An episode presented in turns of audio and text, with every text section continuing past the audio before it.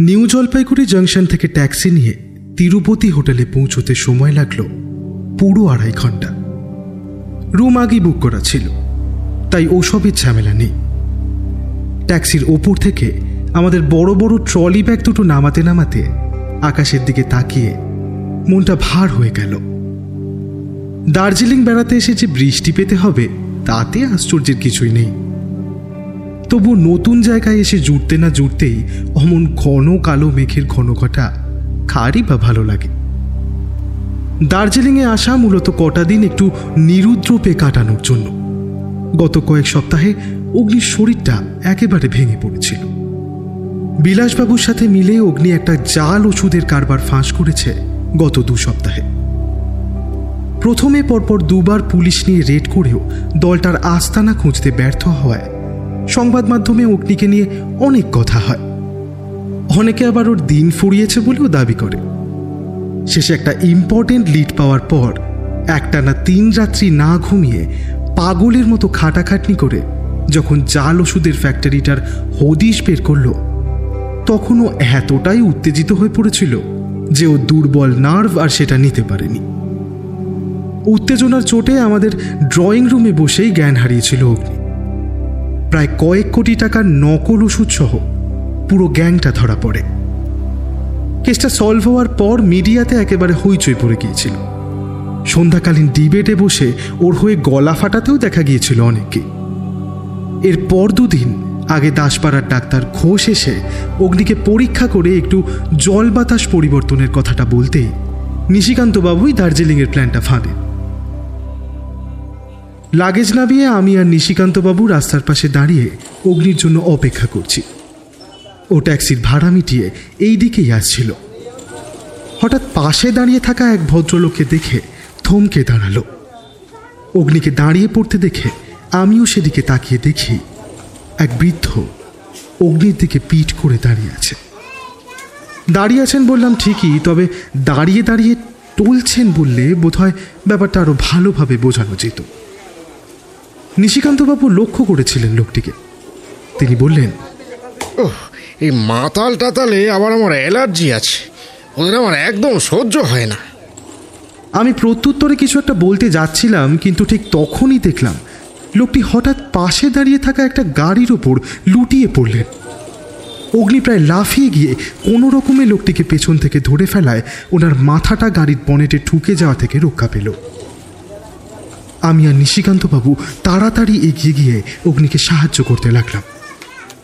হোটেলের ভিতর থেকে এতক্ষণে একজন আমাদের দেখে দৌড়ে এসে বললেন এ কি? কি হয়েছে ওনার? তারপরই অগ্নির দিকে চোখ যেতেই ভদ্রলোক আবারও বললেন আরে মিস্টার সেনজে এসে পড়েছেন আপনারা? ওনার প্রেশারটা ফল করছে মনে হচ্ছে। ধরে তুলতে একটু সাহায্য করুন দেখি। হ্যাঁ এই এই তো এই তো। নবাগত লোকটির নাম মহিম গ্রেগরে।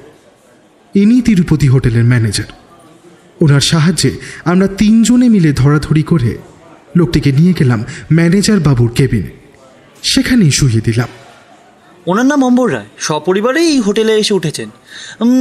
আপনারা বরং দাঁড়ান আমি ওনার ছেলেকে একটা খবর দিই। এই বলে হোটেলের ম্যানেজার মহিম গ্রেগরি ওনার কেবিন থেকে বেরিয়ে গেলেন। নিশিকান্তবাবু এই ফাঁকে শুয়ে থাকা লোকটির মাথার উপর ঝুঁকে পড়ে নাক দিয়ে বার কয়েক শুঁকে আমার পাশে এসে দাঁড়িয়ে বললেন নো ট্রেস অফ অ্যালকোহল বুঝলেন? লোকটিকে তুলে আনার সময় লক্ষ্য করেছি ওনার একটা পা নেই। তার জায়গায় কলের পা লাগানো রয়েছে। আজকাল এমন জিনিস প্রায় দেখা যায়। কেবিনের বাইরে এতক্ষণ দু একজন করে লোক জমতে শুরু করেছিল। তারই মধ্যে একজন এগিয়ে এসে বললেন এ কি অম্বটায় না? কি হয়েছে ওটার? প্রেশার ফল করে পড়ে গিয়েছিলেন সম্ভবত। আমরা তুলে এনে এখানেই শুয়ে রাখলাম। ও ভেরি স্যাড দাঁড়ান বা আমি ডাক্তার বোসকে একটা ফোন করি। এই বলে ভদ্রলোক কেবিনের অন্যদিকে চলে গেলেন। এবং তার সাথে সাথেই হোটেলের ম্যানেজার মহিম গ্রেগরির সাথে একজন পুরুষ ও একটি মহিলাকে নিয়ে হন্তদন্ত হয়ে ছুটে এলেন। এনারা অম্বর রায়ের পুত্র ও পুত্রবধূ। এরপর আরও প্রায় আধ ঘণ্টা সেখানেই কাটল আমাদের। ডাক্তার বোস এসে অম্বর রায়কে দেখে জানালেন, চিন্তার বিশেষ কোনো কারণ নেই। হঠাৎ প্রেসের ফল করে এই বিপত্তি। সব শেষে এইসব ঝুট ঝামেলা মিটে যাওয়ার পর মিস্টার গ্রেগরি আমাদের লাগেজগুলো দোতলায় আমাদের ঘরে পাঠিয়ে দেওয়ার ব্যবস্থা করলেন। তারপর বললেন, নতুন জায়গায় বেড়াতে এসেও কি বিপত্তির মধ্যেই না পড়তে হলো আপনাদের, বলুন? অবশ্য শুনেছি গোয়েন্দারা নাকি যেখানেই বেড়াতে যায়, সেখানেই তাদের ঘিরে নানান রকমের সমস্যা উদ্রেক হয়। এটাও ধরুন সেরামই একটা। তবে আশা করি এতে আপনি কোনো রহস্যের গন্ধ পাননি। কি বলেন, মিস্টার সেন? আমার ও অগ্নির জন্য একটা ডাবল এবং নিশিকান্তবাবুর জন্য একটা সিঙ্গেল মিলে দোতলায় দুটো রুম নেওয়া হয়েছে। হোটেলটা মূল লোকালয়ের একটু বাইরে বলে আমাদের সকলেরই পছন্দ হয়। অন্তত লোকজনের বাড়তি ভিড়টা দুদিন এড়িয়ে চলা যাবে। এছাড়া হোটেলের তিনতলায় কনস্ট্রাকশনের কাজ চলায়, ওই দিকটাও আপাতত বন্ধ। একতলা ও দোতলা মিলে জনা পনেরো লোক রয়েছে মাত্র। দুপুরে স্নান খাওয়া সেরে একটু বিশ্রাম নিয়ে বিকেলে ম্যাল মার্কেটের দিকে যাওয়ার ইচ্ছে ছিল, কিন্তু সেই গুড়ে বালি। হোটেলে এসে ওঠা মাত্র বাইরে এমন বৃষ্টি শুরু হয়েছে যে আজকের গোটা দিনটাই বেকার যাবে বলে মনে হচ্ছিল। বিকেলে অম্বর রায়ের ছেলে এসে আমাদের সন্ধ্যায় চায়ের আড্ডায় আমন্ত্রণ জানিয়ে গেলেন। এমনিতেও এই বৃষ্টিতে ঘরে বসে বসে তাস পেটানো ছাড়া আর কোনো কাজ নেই বলে আমন্ত্রণ পেয়ে মন্দ লাগল না। ওনাদের ঘর দোতলায়। সন্ধ্যার একটু পরে পরেই আমরা তিনজন আমন্ত্রণ রক্ষা করতে উপস্থিত হলাম। দরজার কলিং বেল টিপতেই একজন মহিলা এসে দরজা খুলে দিলেন। সুশ্রী ফর্সা চেহারা। যৌবন পেরিয়েছেন, কিন্তু সৌন্দর্যের লেশমাত্র ঘটেনি। ভেতরে গিয়ে বসা মাত্রই অম্বরবাবুর ছেলে পাশের একটা রুম থেকে বেরিয়ে এসে বললেন, দেখেছেন কেমন স্টুপিডের মতন কাজ করেছি? আপনাদের চায়ের আড্ডায় আমন্ত্রণ জানিয়ে এলাম অথচ এখনও নিজের নামটাই বলিনি। আমার নাম পীযূষ রায়, আর ও হলো আমার স্ত্রী মীনাক্ষী রায়। আমরা কলকাতারই বাসিন্দা। কটা দিন ছুটি কাটাতেই সপরিবারে দার্জিলিংয়ে আসা। আজ আপনারা যেভাবে বাবাকে সাহায্য করেছেন, তার জন্য আমরা সত্যিই আন্তরিকভাবে কৃতজ্ঞ। কৃতজ্ঞতায় একেবারে গদগদ হয়ে কথাগুলো বললেন পীযূষবাবু। ভদ্রলোকের চওড়া কাঁধ, লম্বা হাইট এবং হাবভাবে ব্যক্তিত্বের ছাপ সুস্পষ্ট। ব্যক্তিত্বের ছাপ দেখে সুপুরুষ বলে মনে হওয়ার দরুনই কিনা জানি না তবে ওনার মুখে এমন গদগদ ভাবটা ঠিক মানাচ্ছিল না। আরে না না। যা করেছি সেটা তো আমাদের কর্তব্য বিবেচনা করেই করেছি। এতে আবার কৃতজ্ঞতা কী আছে? এই বলে অগ্নি আমাদের পরিচয়টা দিতে যাচ্ছিল কিন্তু তার আগে পীযূষবাবু ওকে থামিয়ে দিয়ে বললেন আপনাদের চেনে না এমন লোক বাংলায় আর কটা আছে বলুন? অন্তত আমি তাদের মধ্যে একজন নই। আমি আপনাদের পেশার ব্যাপারে খবর এবং ইন্টারেস্ট দুই রাখি। ইনফ্যাক্ট বলতে পারেন আমি আপনার একজন অ্যাডমায়ারও বটে। পীযূষবাবুর বয়স আন্দাজ চল্লিশ বিয়াল্লিশ হবে। কিন্তু তার সদাহাস্য মুখ এবং কথাবার্তায় তা বোঝার উপায় নেই। দিব্যি অমায়িক মানুষ। লোকাল দার্জিলিং টি এবং মীনাক্ষী দেবীর হাতে খাস আমাদের জন্য তৈরি দু তিন রকমের পকোড়া সহযোগে কথাবার্তা হচ্ছিল। তা বলছি অম্বরবাবুর শরীর এখন কেমন আছে? বেটার ফিল করছেন একটু? জিজ্ঞেস করলেন নিশিকান্ত বাবু। হুম এখন অনেকটাই বেটার পাশের ঘরে শুয়ে আছেন। তবে আজ হঠাৎ কেন যে এমনটা হলো কিছুই বুঝতে পারছি না। তা বয়স কত ওনার? সিক্সটি সেভেন তবে কি জানেন বাবা দিব্যি ফিট একসময় অ্যাথলেটিক্স করেছেন। তবে এর আগে এমন কখনো হয়নি কি জানি? রাস্তায় এতটা চড়াই ভেঙে ওঠার জন্যই হলো কিনা? ওনার একটা পায়ে প্রস্থেটিক লেগ দেখলাম। কোনো দুর্ঘটনা কি? হুম এইটি টুতে তখন আমি সবে জন্মেছি তাই সেরকম কোনো স্মৃতি নেই। তবে বাবার জীবন একেবারেই পাল্টে যায় সেই ইনসিডেন্টের পর। স্যাডলি ডান পাটা কেটে বাদ দিতে হয়েছিল। হুম অ্যাথলেটিক্স ছাড়তে হয় তারপরে। তা কী অ্যাথলিট ছিলেন উনি? মেইনলি স্প্রিন্টার তবে আরও অনেক কিছুই করতেন। এভাবে প্রায় ঘন্টাখানেক এটা সেটা আলোচনার পর আমরা উঠতে যাব এমন সময় দরজায় কলিং বেল বেজে উঠল। মীনাক্ষী দেবী গিয়ে দরজাটা খুলতেই একজন পুরুষ ও একজন মহিলা ঘরে প্রবেশ করলেন। পীযূষবাবু ওনাদের সাথে আমাদের পরিচয় করিয়ে দিলেন। এনারা হলেন দেবকুমার মুখার্জি এবং ওনার স্ত্রী তিথি মুখার্জি। দোতলাতেই রয়েছেন। দেবকুমার বাবু বর্ধমান ইউনিভার্সিটির ফিজিক্সের প্রফেসর। আর আমার স্ত্রী ওখান থেকে গ্র্যাজুয়েশন করে। সেই সূত্রেই পরিচয়। আমরা যেদিন এই হোটেলে এসে উঠি ওনারাও আবার দৈবক্রমে সেদিন এখানে আসেন। এরপর চায়ের আড্ডায় আরও নতুন দুজনের আগমন ঘটায় আমাদের আরও বেশ কিছুক্ষণ থেকে যেতে হলো। গল্পগুজবের মাঝেই নবাগতদের লক্ষ্য করছিলাম। দেবকুমার মুখার্জির মুখের গঠন এমন যে বয়স আন্দাজ করা শক্ত। তবুও দেখে পঞ্চাশ পঞ্চান্নর কম বলে মনে হয় না। স্বল্পভাষী, অথচ সদালাপি অপরদিকে ওনার স্ত্রী তিথি মুখার্জিকে দেখে মনে হয় যেন সদা সর্বদা তার মন বিষাদগ্রস্ত। সবসময় যেন কোনো চিন্তায় ডুবে রয়েছেন। মাঝে মাঝে দু একবার কেবল আমাদের কথার মাঝে কৃত্রিম হাসি হাসলেন। কথাবার্তার মাঝেই একসময় দেবকুমার বাবু, পীযূষবাবুর উদ্দেশ্যে বললেন, আপনার বাবার সাথে একবার দেখা করা যায় কি? আসলে কাল ওনার সাথে আলাপ হয়েছিল। আর আজই এমন একটা খবর শুনে হ্যাঁ হ্যাঁ নিশ্চয়ই। আসুন না বাবা পাশের ঘরেই আছেন। এরপর আমরা পাঁচজন এবং সাথে পীযূষবাবু এক এক করে গিয়ে পাশের ঘরটায় ঢুকলাম। বিছানায় শায়িত অম্বর রায়ের সঙ্গে পীযূষবাবু অগ্নি নিশিকান্তবাবু এবং আমার একে একে আলাপ করিয়ে দিলেন। এরপর সকলের সাথে কুশল বিনিময়ের পর দেবকুমারবাবু বললেন আপনাকে দেখে তো দিব্যি চাঙ্গা বলেই মনে হয়। কি করে হলো বলুন তো এমনটা? আবার শুনলাম আমার গাড়িটার ওপরেই নাকি পড়ে গিয়েছিলে। অম্বরবাবু পাল্টা প্রশ্ন করলেন।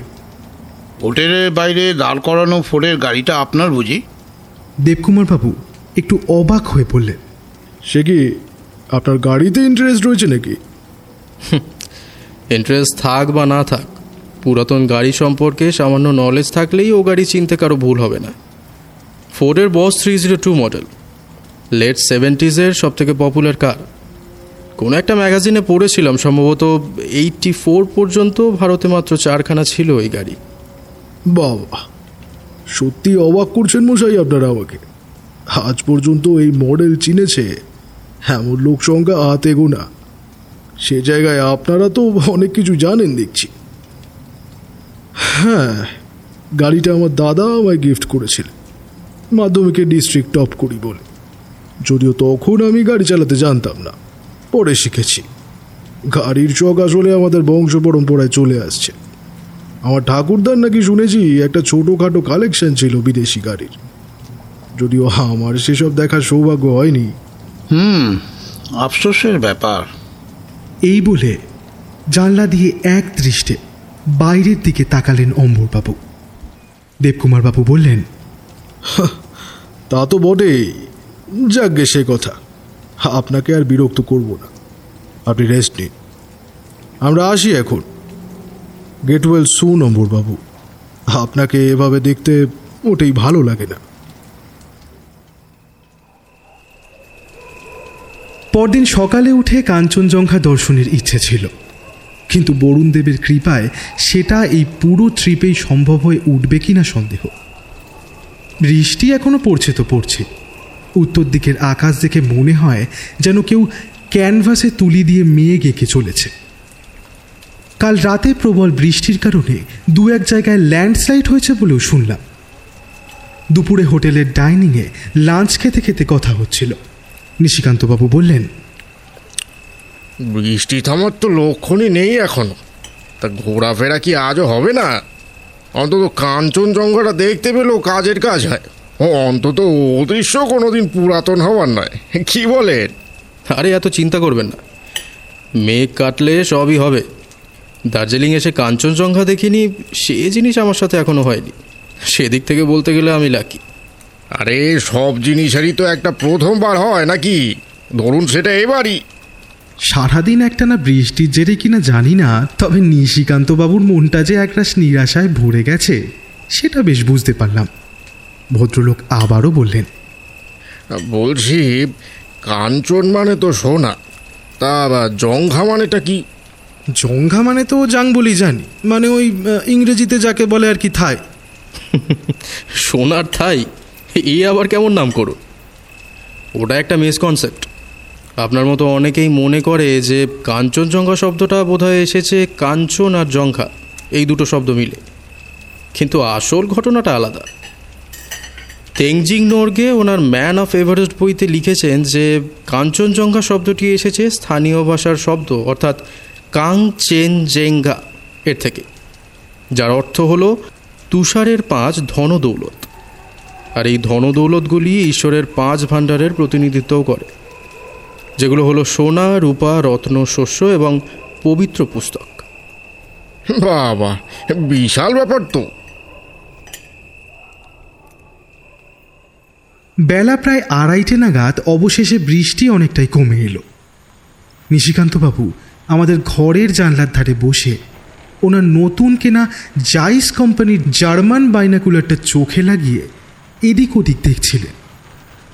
কাঞ্চনজঙ্ঘা দেখার চেষ্টা করছিলেন কিনা জিজ্ঞেস করাতেই ভদ্রলোক বললেন কাঞ্চনজঙ্ঘা নয় হে দেবকুমার। ওই নামে কোনো পর্বতশৃঙ্গ আছে বলে তো মনে পড়ল না। তাই অগ্নি জিজ্ঞেস করল তা আপনি কি দেবকুমার মুখার্জির কথা বলছেন? হুম খুব হাত পা নেড়ে কার সাথে যেন ঝগড়া করছে বলে মনে হচ্ছে। আমি এগিয়ে গিয়ে ভদ্রলোকের কাছ থেকে বাইনাকুলারটা হাতে নিয়ে চোখ লাগালাম। হুম দেবকুমার বাবুই বটে। হোটেলের সামনের পার্কটায় কার সাথে যেন বেশ উত্তেজিত হয়ে কথাবার্তা বলছেন। অপর লোকটি একটা ঝোপের আড়ালে থাকায় তাকে দেখা যাচ্ছে না। নিশিকান্তবাবু বললেন, আরে ধুর মশাই, এই একটু একটু বৃষ্টিতেই অনেকে বেরিয়ে পড়েছে। চলুন না, আমরাও যাই।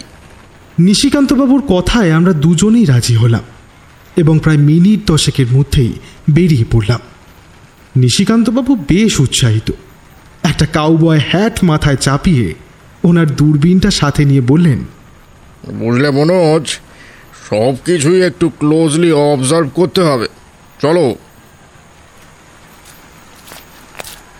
দার্জিলিংয়ের ওয়েদার সত্যিই অবাক করার মতো। আধ ঘণ্টা আগেই যেখানে বৃষ্টি থামার কোনো লক্ষণই দেখা যাচ্ছিল না। সেই জায়গায় এখন পশ্চিম আকাশের দিকে তাকিয়ে সত্যিই অবাক হতে হয়। এই প্রথম কালো মেঘের গায়ে ফাটল দেখতে পেলাম। আর সেই ফাটলের মধ্যে দিয়েই সূর্যের রশ্মি, মঞ্চে স্পটলাইট পড়ার মতোই দার্জিলিং শহর এবং আশেপাশে পাহাড়ের গায়ে পড়েছে। হোটেল থেকে ম্যাল পায়ে হাঁটা দূরত্বে আমরা সেদিকেই যাচ্ছিলাম। ডেভেন পার্ক পার করে যাওয়ার পরই পেছন থেকে চেনা কণ্ঠস্বর শুনে পেছন ফিরে দেখি দেবকুমার মুখার্জি পার্কের ভেতর থেকেই অগ্নির নাম ধরে ডাকছেন এবং আমাদের দিকে হাত নাড়ছেন। পার্কের দিকে যেতে যেতে নিশিকান্তবাবুই বললেন বলছি অগ্নিবাবু এই ঝগড়ার ব্যাপারটা কি একটু জিজ্ঞেস করব নাকি? না না কোনো প্রয়োজন নেই। তা ম্যালের দিকে নাকি পার্কে প্রবেশ করে কিছুটা এগিয়ে যেতেই হাতে সিগারেটটা পাশের ডাস্টবিনে ফেলে দিয়ে জিজ্ঞেস করলেন দেবকুমারবাবু। এবং তারপর নিশিকান্ত বাবুর গলায় ঝুলন্ত বাইনাকুলার দেখে আবারও বললেন, ওটা দিয়ে পাখি দেখবেন বুঝি? পাখি যদিও না পান, দু একটা সুন্দরী নিশ্চয়ই পেয়ে যাবেন। যদি তাও না পান, তাহলে আর কি? কোটা দুয়েক পাখি দেখুন আর অর্নিথোলজিক্যাল এক্সপার্ট হিসেবে নাম কিনুন। এই বলেই হেসে উঠলেন ভদ্রলোক। নিশিকান্তবাবু একটু সলজ্জ ভাব করে মাথার পিছনের কয়েক গাছা চুলে একবার ডান হাতটা বলিয়ে দিলেন। তারপর বললেন সে বয়স কি আর আছে? পাখি না বা পাই গাছ পাবো পাহাড় পাবো মানুষও পাবো। বিদেশি বাঙালি লেপচা ভুটিয়া নেপালি কত যে লোক আছে তার ঠিক নেই। তা তো বটেই তা তো বটেই। উফ, বৃষ্টিটা কেটে গিয়ে হাফ ছেড়ে বাঁচা গেল বুঝলেন? ওয়েল দেন আপনারা ঘুরে আসুন হোটেলে দেখা হচ্ছে। এই বলে হাসি মুখে প্রস্থান করলেন দেবকুমার বাবু। পার্কটা বাচ্চাদের তাই সেখানে দেখার মতো বিশেষ কিছুই নেই। আমি আর অগ্নি আবার ফিরতি পথ ধরতে যাব। এমন সময় নিশিকান্তবাবু পেছন থেকে বললেন মিস্টার গোয়েন্দা আপনার পেশাটা একটু কাজে লাগাবেন নাকি? পিছন ফিরে দেখি দেবকুমারবাবু যেখানে দাঁড়িয়ে হাত পা নেড়ে কারোর সাথে কথা বলছিলেন নিশিকান্তবাবু সেখানে দাঁড়িয়ে একটা ঝোপের ওপাশে আঙুল দেখিয়ে দাঁড়িয়ে আছেন।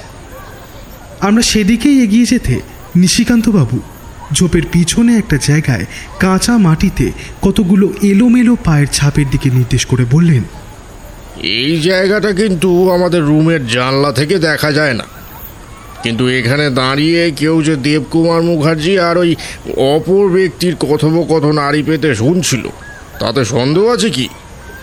অগ্নি নিচু হয়ে পায়ের ছাপগুলো একবার দেখে নিয়ে বলল শরীর সারাতে এসে আমার পেশাকে কাজে লাগানোর আমার কোনো ইচ্ছা নেই। আর তেমন কোনো ঘটনাও এখনও ঘটেনি। তাই ওসব চিন্তা আপাতত অমূলক। চলুন। সে আপনি যাই বলুন। আমি কিন্তু অলরেডি রহস্যের গন্ধ পাচ্ছি। আচ্ছা হয়েছে হয়েছে। এবার রহস্যের গন্ধ ছেড়ে দার্জিলিং টিয়ের গন্ধ নেবেন চলুন। এই বলে আমরা আবার ম্যালের দিকেই হাঁটা দিলাম।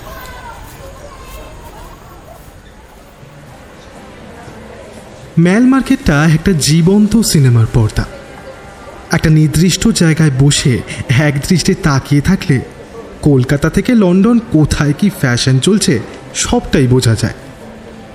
সামনের বড় ফোয়ারাটা পেরিয়ে কিছু দূর যেতেই দেখি, আর্ট ক্রাফটস অ্যান্ড কিউরিয়াস নামের একটা দোকানের ভেতর থেকে অম্বর রায় বেরিয়ে আসছে।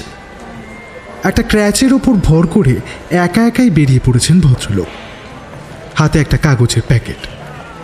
আমাদের দেখে হাসি মুখে এগিয়ে এলেন। আরে অম্বরবাবু যে গুড ইভিনিং আপনি তো এই বয়সও বেশ স্ট্রং মশাই হ্যাঁ একাই বেরিয়ে পড়েছেন। রুগী তো নই বেরিয়ে পড়তে ক্ষতি কি? তাছাড়াও এই জলবায়ুতে খানিক হাঁটাহাঁটি করলে দুরারোগ্য ব্যাধিও সারতে বাধ্য। হ্যাঁ তা যা বলেছেন একেবারে cent percent pollution free air. সাথে অপরূপ দৃশ্য তো আছেই। বলছি আপনি একা চড়াই ভেঙে হোটেলের দিকে ফিরতে পারবেন? না হলে আমি কি দিয়ে আসতাম। না না থ্যাংক ইউ আর কোনো প্রয়োজন হবে না। আপনারা বেরিয়ে আসুন আমি একাই ফিরতে পারব। এরপর ভদ্রলোক আগের মতোই ক্র্যাচের ওপর ভর করেই হোটেলের দিকের পথ ধরলেন। বাবা কিউরিও শপে গেছিলেন। ভদ্রলোকের পুরাতন জিনিসের প্রতি আগ্রহটা বেশ ভালোই মনে হচ্ছে। কি বলেন? এখানে অম্বর রায়ের মতো যাদের হাঁটতে অসুবিধা তারা অনেক সময় ঘোড়াও ব্যবহার করে থাকেন। যদিও আজকাল নিতান্তই শখের বসে না হলে আর কেউ ঘোড়া চড়ে না। তবে ঘোড়া মাঝে মাঝেই দু একটা দেখা যাচ্ছিল। আমরা কাছেই দিলখুশ নামের একটা রেস্টুরেন্টের দোতলার ছাদে গিয়ে বসলাম। আমার আর নিশিকান্তবাবুর জন্য এখানকার লোকালটি, বেশ কিছু ফ্রাইজ ও সাথে থুকপা এবং অগ্নির জন্য কেবল স্যালাড, চিকেন স্যুপ ও ডিম সেদ্ধ অর্ডার করলাম। অগ্নির শরীর পুরোপুরি ঠিক না হওয়া পর্যন্ত ওর তেল চপচপে ভাজা পোড়া, বিভিন্ন রিচ খাওয়া আমি একদম বন্ধ করে দিয়েছি। কাল মীনাক্ষী দেবীর হাতের পকোড়াও দুটোর বেশি খেতে দিইনি। এই নিয়ে প্রথম দুদিনও বেশ গজগজ করলেও এখন আর তেমন কিছু বলে না। নিশিকান্তবাবুর আবার এই দিকে মন নেই। উনি চোখে বায়নাকুলার লাগিয়ে দূরের কিছু রৌদ্রোজ্জ্বল ছোট বড় পাহাড়ের চূড়ার দিকে তাকিয়ে সমানে প্রশংসাসূচক বিশ্লেষণ আউড়ে চলছে। ভদ্রলোকের এহেন উল্লাস দেখে অগ্নি বলল সাধেই কি সঞ্জীবচন্দ্র চট্টোপাধ্যায় লিখে গেছেন? বঙ্গবাসীদের কেবল মার দেখাই অভ্যাস। মৃত্তিকার সামান্য স্তূপ দেখলেই তাহাদের আনন্দ হয়। এরপর প্রায় আধ ঘণ্টা খানিক সেখানে কাটিয়ে পুনরায় ম্যালের রাস্তায় আসতেই একজন অশ্বারোহী দ্রুত বেগে আমাদের সামনে দিয়ে ছুটে গেলেন। নিশিকান্তবাবু সেদিকে উজ্জ্বল চোখে তাকিয়ে বললেন মশাই! আমি ওনার মনের ভাবটা পরিষ্কার বুঝতে পারলাম এবং সঙ্গে সঙ্গেই বাধা দিয়ে বললাম না না না ওসব একেবারে হচ্ছে না। এই তুমি থামো তো। দার্জিলিংয়ে এসে এরকম অ্যাডভেঞ্চার করব না তা হয় নাকি? আহ কি মুশকিল। এই বয়সে ঘোড়ার পিঠ থেকে পড়ে এই দূর দেশে হাত পা ভাঙলে একেবারে কেলো হবে কিন্তু বলে দিলাম। এই বয়স মানেটা কি মনোজ? অম্বর রায়কে তো দেখলে। শারীরিক বয়সের তুলনায় মানসিক বয়সটাই হচ্ছে আসল বুঝলে? আর আর তাছাড়া তুমি তো আমার হাঁটুর বয়সী ছোকটা এমন ভয় পেলে চলবে? পুরুষ হও মনোজ পুরুষ। কাজ নেই আমার পুরুষ হয়ে আপনি হন। আমি নয় কাপুরুষই রইলাম। অন্তত হাত পাগুলো আমার আস্ত থাকবে। ধুর তোমার দ্বারা কিছু হবে না। অবশেষে একটা আস্তাবল থেকে ঘোড়ার ব্যবস্থা করা গেল। অগ্নি একটা শান্ত ও নিচু ঘোড়ার চয়েস করে দিয়েছিল নিশিকান্ত বাবুকে মারিত গন্ডার লুঠিত ভাণ্ডার আর চরিত সর্ববৃহৎ অন্ডা এই বলে বাংলা শব্দকোষকে একটা নতুন শব্দ উপহার দিয়ে আস্তাবলের সব থেকে বড় ঘোড়াটা চয়েস করে বসলেন। ঘোড়াটার নাম ডায়না আমি মনে মনে প্রমাদ গুনলাম। ভদ্রলোকের আয়ুরেখার জোর বুঝি এই পর্যন্তই ছিল। শেষে মানুষটার যেন প্রাণ সংশয় না হয়। নইলে দার্জিলিং ট্রিপ তো মাটি হবেই উল্টে লোকটাকে আমাকেই টেনে নিয়ে বেড়াতে হবে। অবশেষে আমার সমস্ত বাধা নিষেধ উপেক্ষা করে ঘোড়ার সহিসের দেওয়া একটা টুলের ওপর ভর করে ঘোড়ার পিঠে চড়ে বসলেন নিশিকান্তবাবু। আমি সাজেস্ট করলাম অন্তত ঘোড়ার সহিত লাগামটা হাতে নিয়ে সাথে চলুক। কিন্তু ভদ্রলোক সে কথা হেসেই উড়িয়ে দিলেন। তারপর বললেন দূর তাহলে আর ওই বন্য অ্যাডভেঞ্চারটা কোথায় থাকছে হ্যাঁ? এই যে নিশিকান্তবাবু শেষে অ্যাডভেঞ্চারের চোটে আবার হাতে পায়ে যেন প্লাস্টার না লাগে। সাবধান কিন্তু। নিশিকান্তবাবু মাথায় কাউবয় হ্যাটটা চাপিয়ে থুতনির নিচে হ্যাটের সুতো দুটো বাঁধতে বাঁধতে বললেন মনোজ এই কথায় কথায় অমর নেতিবাচক মন্তব্য করার অভ্যাসটা কোথা থেকে পেলে বলো তো এই বলে আমার উত্তরের অপেক্ষা না করে ঘোড়ার লাগাম ধরে দিলেন একটা। ডায়না এবার দৌড় লাগাও। আর সাথে সাথেই ঘোড়াটা টকবক করে চলতে আরম্ভ করল। অগ্নি হেসে বলল মনোজ এমন ধুতিধারী কাউবয় কখনো দেখেছ? সাথে শুধু একটা পিস্তলেরই অভাব কি বলো ঘোড়ার সহিস পাশেই দাঁড়িয়েছিল সে বলল आप लोग कुछ चिंता मत कीजिए साहब जी वो ডায়ানা একদম শান্ত স্বভাব কা ঘোড়া আছে আধ মাইল গিয়ে আবার নিজে থেকেই ফিরে চলে আসবে হুম সেই হলেই ভালো এভাবে মিনিট দুই ঘোড়াটা টকবক করে নিশিকান্তবাবুকে নিয়ে বেশ কিছুটা দূরে এগিয়ে নিয়ে গেল তারপর ভদ্রলোক হঠাৎ লাগাম ধরে আবার টান দিলেন কিনা জানি না কিন্তু ঘোড়াটা আরও দ্রুত বেগে ছুটতে শুরু করল। দূর থেকে আমরা ওনার চিৎকারও শুনতে পেলাম। নিশিকান্তবাবু ঘোড়াটাকে চালাচ্ছেন না ঘোড়াটা নিশিকান্তবাবুকে। সেটা বোঝা গেল না। মুহূর্তের মধ্যেই ডায়না নিশিকান্তবাবুকে পিঠে নিয়ে দূরে মিলিয়ে গেল। সে দৃশ্য দেখে আমার মুখ দিয়ে শুধু একটা শব্দই বেরোলো। সেরেছে। ঘোড়ার সহিস একটা শুকনো কাষ্ঠ হাসি হেসে বলল ও কাছু ভাববেন না আপনারা সাহাবজি ডায়ানা ঠিক ফিরে আসবে। হ্যাঁ তা তো বটেই। কেবল সাথের লোকটিকেও সঙ্গে করে ফেরত আনলে বড় উপকার হয় আর কি। কিন্তু ডায়না আমাদের সে উপকার করল না। মিনিট দশেক পর ঘোড়াটা যখন ফিরল তখন আমরা তিনজন দূর থেকেই অবাক হয়ে দেখলাম যে ঘোড়ার পিঠ একেবারে শূন্য। নিশিকান্তবাবু তো দূরের কথা, ওনার ধুতির কোচাটুকুও আশেপাশে কোথাও দেখা যাচ্ছে না। আমার ভয়ে ডায়না নিশ্চয়ই ভদ্রলোককে কোনো এক খাদে সমাধিস্থ করে ফিরেছে। অগত্যা আর কি করা? ঘোড়ার দাম চুকিয়ে আমি আর অগ্নি খুঁজতে বেরোলাম নিশিকান্তবাবুকে। ম্যাল মার্কেটের রাস্তা ছাড়িয়ে আরও প্রায় আধ মাইল যাওয়ার পর দূরে তাকিয়ে দেখি, একটা লোক কুড়িয়ে কুড়িয়ে হেঁটে আসছে। আরও কিছুটা কাছে আসতে আর চিনতে অসুবিধে হলো না। যাক হাত পা অক্ষত আছে। এই দেখে কিছুটা নিশ্চিন্ত হওয়া গেল ভদ্রলোকের কাছে পৌঁছে ইচ্ছে হলো খুব করে দু একটা কথা শুনিয়ে দিই। কিন্তু মরার ওপর আর খাড়ার ঘা না দিয়েই বললাম তারপর? খদ্দূর পর্যন্ত চলেছিল আপনার অ্যাডভেঞ্চার নিশিকান্তবাবু কোমরে হাত দিয়ে বেশ একটু আর্তনাদ করেই বললেন ওহ, বাপরে! বদমাইশ ডাইনিটা মেরে ফেলল একেবারে। ওহ। ঘোড়াটার নাম যে ডাইনি না ডায়না সেটাই সূত্রে দিতে যাচ্ছিলাম কিন্তু তার আগেই ভদ্রলোক আমার মনের ভাবটা আন্দাজ করেই বললেন। আমি ওটাকে ডাইনি বলব কারও কোনো আপত্তি আছে?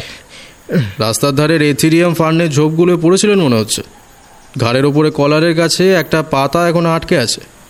গায়ের শীতের পোশাকটা ছিল বলে না হলে হাত পা না ভেঙে আর উপায় ছিল না। সে আর বলতে হাজার ঘুরে কাজ নেই। চলুন হোটেলে ফেরা যাক। হোটেলের সামনেটায় এসে দেখি লোকজনের একটা জটলা বেঁধে রয়েছে। নিশিকান্তবাবু বললেন এ কি? হোটেলের সামনেটা অমন ক্রাউডেড কেন মশাই? কোনো বিখ্যাত লোক তো গেল নাকি? আমরা তাড়াতাড়ি পা চালিয়ে গিয়ে চললাম। কি হয়েছে? কিছুই বুঝতে না পেরে ভিড় ঠেলে ভেতরে ঢুকছি। এমন সময় ম্যানেজার মহিম গ্রেগরি পাশ থেকে ছুটে এসে খবরটা দিলেন। শুনেছেন? কি হয়েছে? লিফটের মধ্যে দেবকুমার মুখার্জি খুন হয়ে পড়ে আছেন। আমরা তিনজনে অবাক। বলে কি লোকটা? নিশিকান্ত বাবু আঁতকে উঠে বললেন এ, কি বলছেন কি? ফিজিক্সের প্রফেসর দেবকুমার মুখার্জি আমাদের সাথেই দোতলায় রয়েছেন যিনি। তবে আর বলছি কি? গলায় একটা বড় চাকু ঢুকিয়ে একেবারে এপার ওপার করে দিয়েছে। রক্তে ধুয়ে গেছে পুরো লিফটের ফ্লোর। ওটা দেখে আমার আমার তো হাত পা একেবারে ঠান্ডা হয়ে যায় পুরো। তারপরে এই আধ ঘণ্টা আগেই আমি পুলিশে খবর দিয়েছি। নিশিকান্তবাবু অগ্নির দিকে ঘুরে আন্দাজ ওনার সেই রহস্যের গন্ধ পাওয়ার কথাটা আবারও বলতে চাচ্ছিলেন। কিন্তু তার আগে অগ্নি ভিড় ঠেলে একেবারে লিফটের সামনের দিকে গিয়ে উপস্থিত হয়েছে আমরাও তার পেছন পেছন এগিয়ে গেলাম। পুলিশের লোক জায়গাটা ঘিরে রেখেছে। একজন পুলিশ ইন্সপেক্টর আমাদের দিকে এগিয়ে এসে ডু নট এন্টার লেখা স্ট্র্যাপে ঘেরা জায়গার মধ্যে ঢুকতে বাধা দিতে যাচ্ছিলেন কিন্তু অগ্নির দিকে চোখ পড়তেই দাঁড়িয়ে গিয়ে বেশ অবাক হওয়ার ভঙ্গিতে বললেন আপনি এখানে? বুঝলাম। ইন্সপেক্টরটি অগ্নিকে চিনতে পেরেছেন। অগ্নি বলল আসলে চেঞ্জে এসে এই হোটেলেই উঠেছি। আর যে ব্যক্তি খুন হয়েছে বলে শুনলাম ওনার সাথেও আমার পরিচয় ছিল। হুম আই সি তা উনি আপনার পরিচিত যখন তার মানে কেসটা আপনি দেখছেন তাই তো? না না তেমন কোনো ইচ্ছা নেই আমার আপাতত। পরিচয় বলতে ওই এখানে এসেই বার দুয়েক দেখা হয়েছিল আর কি। ভেরি ওয়েল তবে ক্রাইম সিনটা একবার দেখতে চাইলে আপনি স্বচ্ছন্দে দেখতে পারেন। মানে আপনার অবজারভেশনের কথা কারি বা অজানা বলুন। দেখুন যদি কিছু বের করতে পারেন। অগ্নি কোনো কথা না বলে পুলিশের ঘেরা দেওয়া হলুদ কালো স্ট্র্যাপ বাঁ হাতে উঁচু করে ভেতরে প্রবেশ করল। আমরা দুজন বাইরে দাঁড়িয়ে রইলাম। দূর থেকেই লিফটের বাঁ দিকের দেওয়ালে হেলান দিয়ে মেঝেতে পড়ে থাকা দেবকুমার বাবুর বডিটা দেখা যাচ্ছিল। চোখ দুটো আত খোলা অবস্থায় আমাদের দিকেই তাকিয়ে রয়েছে। আর গলায় আমূল পিঠে রয়েছে একটা কালো রঙের বাটোলা ছুরি। নিশিকান্তবাবুকে দেখেই বোঝা যায়, উনি চাইছেন অগ্নি কেসটা নিয়ে লেগে পড়ুক। কিন্তু আমি সেটা মোটেই চাই না।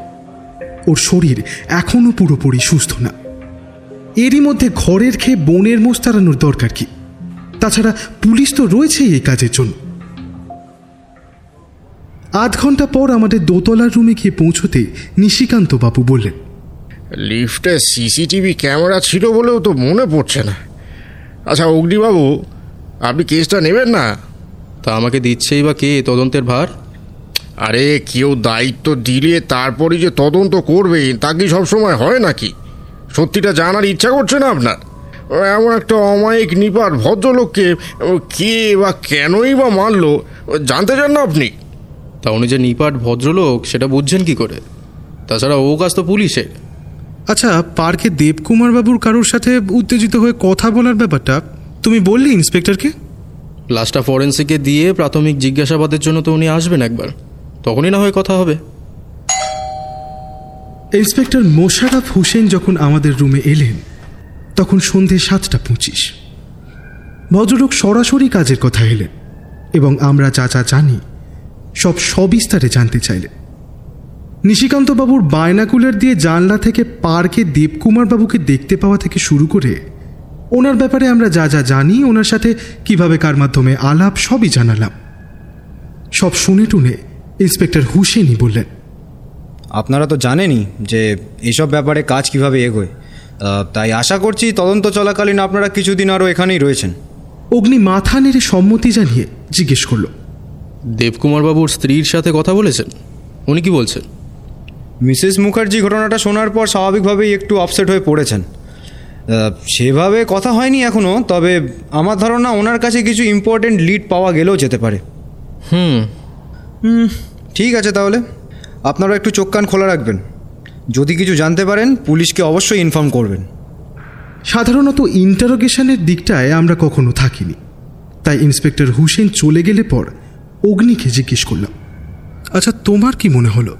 উনি কি আমাদের কাউকে সাসপেক্ট বলে মনে করছেন? স্বভাবতই করছেন। এরপর আরও বেশ কিছুক্ষণ আমাদের ঘরে বসে আমরা এইসব নিয়ে আলোচনা করে কাটালাম এবং তারপর রাতের ডিনারটাও আমাদের ঘরেই আনিয়ে নিলাম। রাতের খাবার সেরে বিছানায় আতশোয়া অবস্থায় আমি পরের দিনের ঘোড়ার প্ল্যানটাই ঠিক করছি। নিশিকান্তবাবু জানলার কাছে একটা চেয়ারে বসে বাইরে চেয়ে কি যেন দেখছেন? এমন সময় দরজার কলিং বেলটা বেজে উঠল। আমি উঠে গিয়ে দরজাটা খুলে দিতেই একেবারে হুড়মুড় করে ঘরে এসে ঢুকলেন অম্বুর রায়ের ছেলে পীযূষ রায়। আমাদের চোখে মুখে অবাক ভাবটা লক্ষ্য করে ক্ষমা চেয়ে বললেন মাফ করবেন এভাবে এসে পড়ার জন্য। এই বলে একেবারে অগ্নির সামনে গিয়ে দাঁড়িয়ে আবারও বললেন অগ্নিদীপবাবু আপনার সাহায্যের আমার বিশেষ প্রয়োজন। পুলিশ আমাকে খুনি বলে সন্দেহ করছে। ভাবতে পারেন? ভদ্রলোকের গলার আওয়াজে উত্তেজনার ভাব স্পষ্ট। অগ্নি পীযূষবাবুর দিকে একটা চেয়ারে গিয়ে দিয়ে বলল আরে আপনি ব্যস্ত হবেন না। শান্ত হয়ে বসুন আগে তারপর বলুন এক্স্যাক্টলি কি হয়েছে। কীভাবে শান্ত হয়ে বসি বলুন তো? আমি যা যা জানি সবই খোলাখুলিভাবে বলেছি ইন্সপেক্টর হোসেনকে। এখন হোটেলের ম্যানেজার মহিম গ্রেগরিকে না ধরে উল্টে আমার পেছনে পড়েছে। এর কোনো মানে হয়? Manager Mahim Gregory. হ্যাঁ হ্যাঁ ওই মেরেছে দেবকুমার মুখার্জিকে। আমি নিজের চোখে দেখেছি বিকেলে ওদের মধ্যে ঝগড়া হতে। পীযূষবাবু আপনি ব্যাপারটা খুলে বলছেন না কিন্তু। এভাবে আমার পক্ষে সবটা পরিষ্কারভাবে বুঝে ওটা সম্ভব হবে না। পীযূষ রায় এক মুহূর্তের জন্য চোখ বন্ধ করে একটা লম্বা নিঃশ্বাস নিয়ে বলতে শুরু করলেন। আজ দুপুরে বৃষ্টিটা থামলে বাবা বললেন অবজারভেটরির দিকটা একটু বেড়াতে যাবেন। আমি আর আমার স্ত্রীও যেতে চাইলাম, কিন্তু বাবা বললেন, উনি একাই যাবেন। তা আড়াইটের কিছু আগে বেরিয়েও পড়লেন। এরপর বেশ কিছুটা সময় কেটে যাওয়ার পরও যখন উনি ফিরলেন না, তখন আমিও বেরিয়ে পড়লাম বাবাকে খুঁজতে। অবজারভেটরির দিকটা একটা চক্কর দিয়ে বাবাকে খুঁজে না পেয়ে শেষে কয়েকটা টুকিটাকি জিনিস কিনে আমি ফিরতি পথ ধরলাম। বেলা তখন আন্দাজ সাড়ে তিনটে হবে। হোটেলের সামনে দিয়ে ঢুকেই দেখি ম্যানেজার মহিম গ্রেগরির সাথে দেবকুমার বাবুর বেশ একচোট বেঁধে গিয়েছে। দেবকুমার বাবু মহিম গ্রেগরিকে খুব ভালোভাবে চেনেন। ওর মতন লোকের মানুষের ব্যাপারে নাক গলানোর অভ্যেস এইসব বলে ঝাড়াঝাড়ি করছিলেন। এখন দুটো লোকের মধ্যে ঝামেলা বাঁধার কত রকমের কারণ থাকতে পারে বলুন তো? তাই আমিও ওসব অতটা গানা করে আমার মতন চলে আসি। এটাই আমি পুলিশকে জানিয়েছি। ইন্সপেক্টর হোসেন সেসব শুনে চলেও গেলেন তখন। তারপর এই মিনিট দশেক আগে আবার ফিরে এসে আমাকে বলে গেলেন যে আমার নাকি খুনের জোরালো মোটিভ আছে। আর উনি সে ব্যাপার জানেন তাই তদন্ত শেষ না হওয়া পর্যন্ত আমি যেন হোটেল থেকে না বেরোই। তা কি মোটিভ আপনি জিজ্ঞেস করলেন না? সে কি আর করিনি? উনি শুধু বললেন সেসব নাকি কনফিডেন্সিয়াল এখন বলা যাবে না। দেখুন দেখি এর কোনো মানে হয়? আমার নাকি খুনের মোটিভ অথচ আমাকেই বলা যাবে না। চমৎকার। ও অগ্নিদীপবাবু আপনাকে এই কেসটা নিতে হবে। আমি এসব ঝামেলার মধ্যে পড়তে চাই না। পুলিশের ওপর আমার ভরসা নেই। ওরা আমায় জেলে পুরে দেবে। অন্তত আমার স্বার্থ রক্ষার জন্যই আমি আপনাকে অ্যাপয়েন্ট করছি। আর আর আপনি না করবেন না প্লিজ আপনার যত টাকা লাগে আমি দেব। আপনি শুধু পুলিশের হাত থেকে আমায় বাঁচান। ভদ্রলোক যে ইন্সপেক্টর হোসেনের কথায় রীতিমতো আতঙ্কিত হয়ে পড়েছেন সেটা বোঝা যাচ্ছিল। এদিকে আবার নিশিকান্তবাবু যে ভীষণ খুশি হয়েছেন, তাতে সন্দেহ নেই। উনি মনে মনে নিশ্চয়ই এটাই চেয়েছিলেন। অগ্নি পীযূষবাবুকে কিছু বলার আগে একবার আমার দিকে তাকালো। আমি কিছু বলছি না দেখে ঠোঁটের কোণে হালকা একটা হাসি ফুটিয়ে বলল, হুম, ঠিক আছে। তবে শুধুই যে আপনার স্বার্থ রক্ষা করব, সে কথা আমি আপনাকে দিতে পারছি না। তদন্ত যখন করতেই হবে, তখন এর শেষটাও তো আমাকে দেখতেই হবে, তাই না? একশো বার, তাতে আমার কোনো আপত্তি নেই। আসল খুনি ধরা পড়লেই তো প্রমাণ হয়ে যাবে যে আমি নির্দোষ।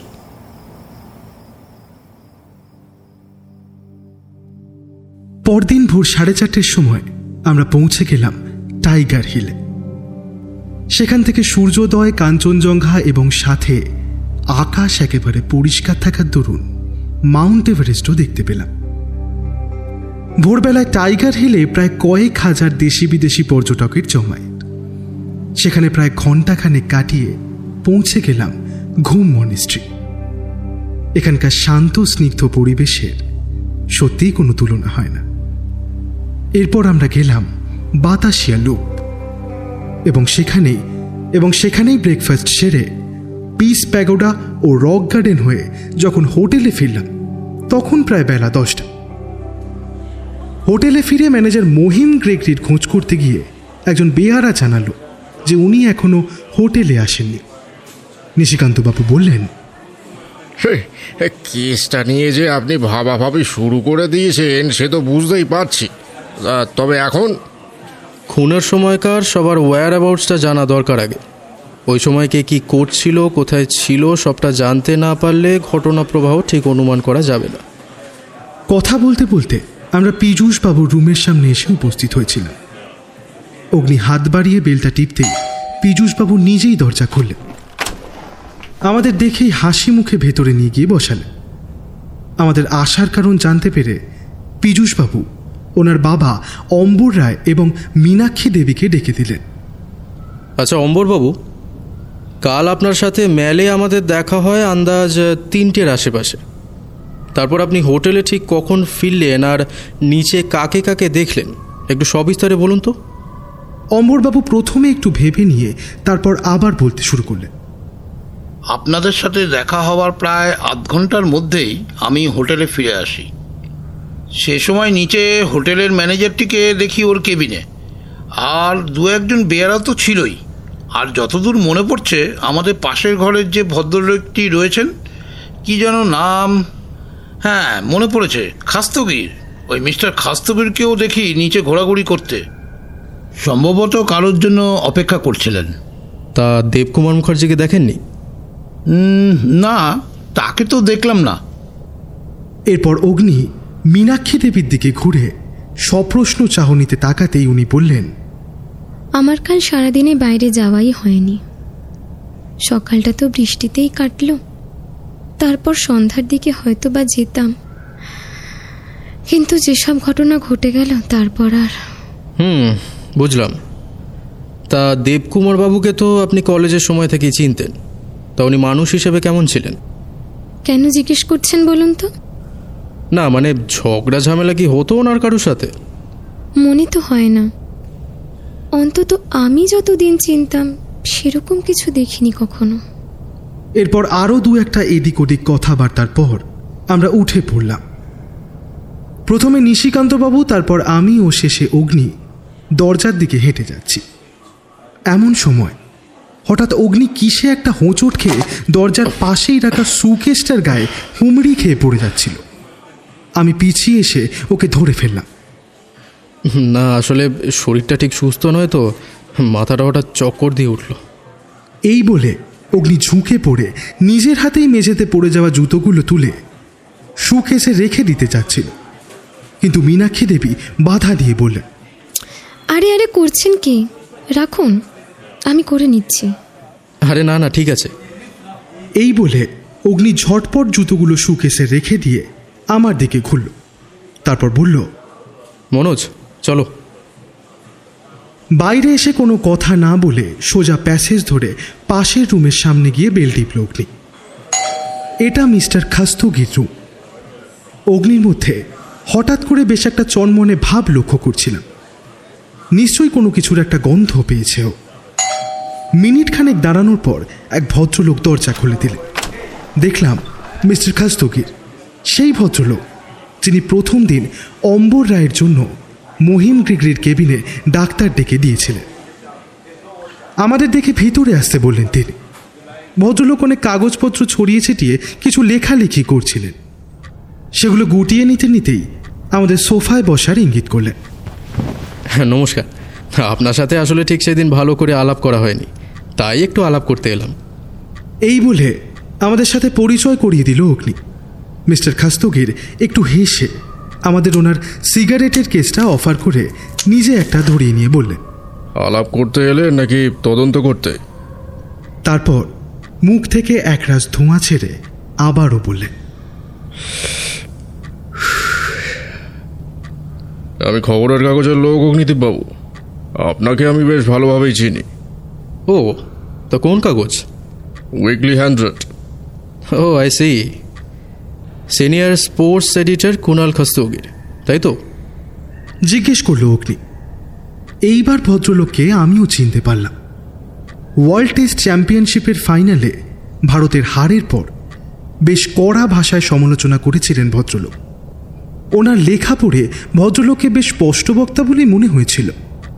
তবে সমালোচনামূলক শব্দের চয়ন দেখে ভদ্রলোকের বয়স সম্পর্কে ভুল ধারণা হয়েছিল। এখন দেখে বুঝলাম এনার বয়স অন্তত ষাট বাষট্টি তো হবে। তা কি জানতে চান বলুন? কাল বিকেল সাড়ে তিনটে নাগাদ আপনি কোথায় ছিলেন এবং কি করছিলেন? দার্জিলিংয়ে এসেছি একটা বিশেষ কাজের জন্য। এখানে পাহাড়ের গায়ে বসবাসকারী এক উপজাতির লোকেদের একটা বিশেষ অনুষ্ঠানে তারা নাকি বিভিন্ন ধরনের খেলা খেলে। সেইটা সম্পর্কেই একটা আর্টিকেল লেখার জন্য। এক নেপালি ছোকরা আমাকে কাল সেইখানে পৌঁছে দেয়। তাই ওই সময়টা আমি বাইরেই ছিলাম। হোটেল থেকে কখন বের হন? সাড়ে তিনটের পাঁচ দশ মিনিট আগে পরে হবে। তা হোটেল থেকে বেরিয়ে যাওয়ার আগে নিচে কি সেই নেপালি ছেলেটার জন্য অপেক্ষা করছিলেন? হুম হোটেল থেকেই আমাকে পিক করে সে। তখন নিচে আর কাকে দেখেছেন? আহ, সে সময় তো অনেকেই ছিল সেখানে তবে হোটেলের ম্যানেজার মহিম গ্রেগরির কার সাথে একটা কথা কাটাকাটি হচ্ছিল। আর বাকি চেনা জানাদের মধ্যে অম্বর রায় আর ওনার ছেলেকে দেখেছি। একসাথে? না না আগে ওনার ছেলেকে দেখি আর তারপর আমি বেরিয়ে যাওয়ার কিছুক্ষণ আগেই অম্বর রায়কে বাইরে থেকে আসতে দেখি। ওয়েল মিস্টার খাস্তগির অম্বরডাকে আপনি কীভাবে চেনেন?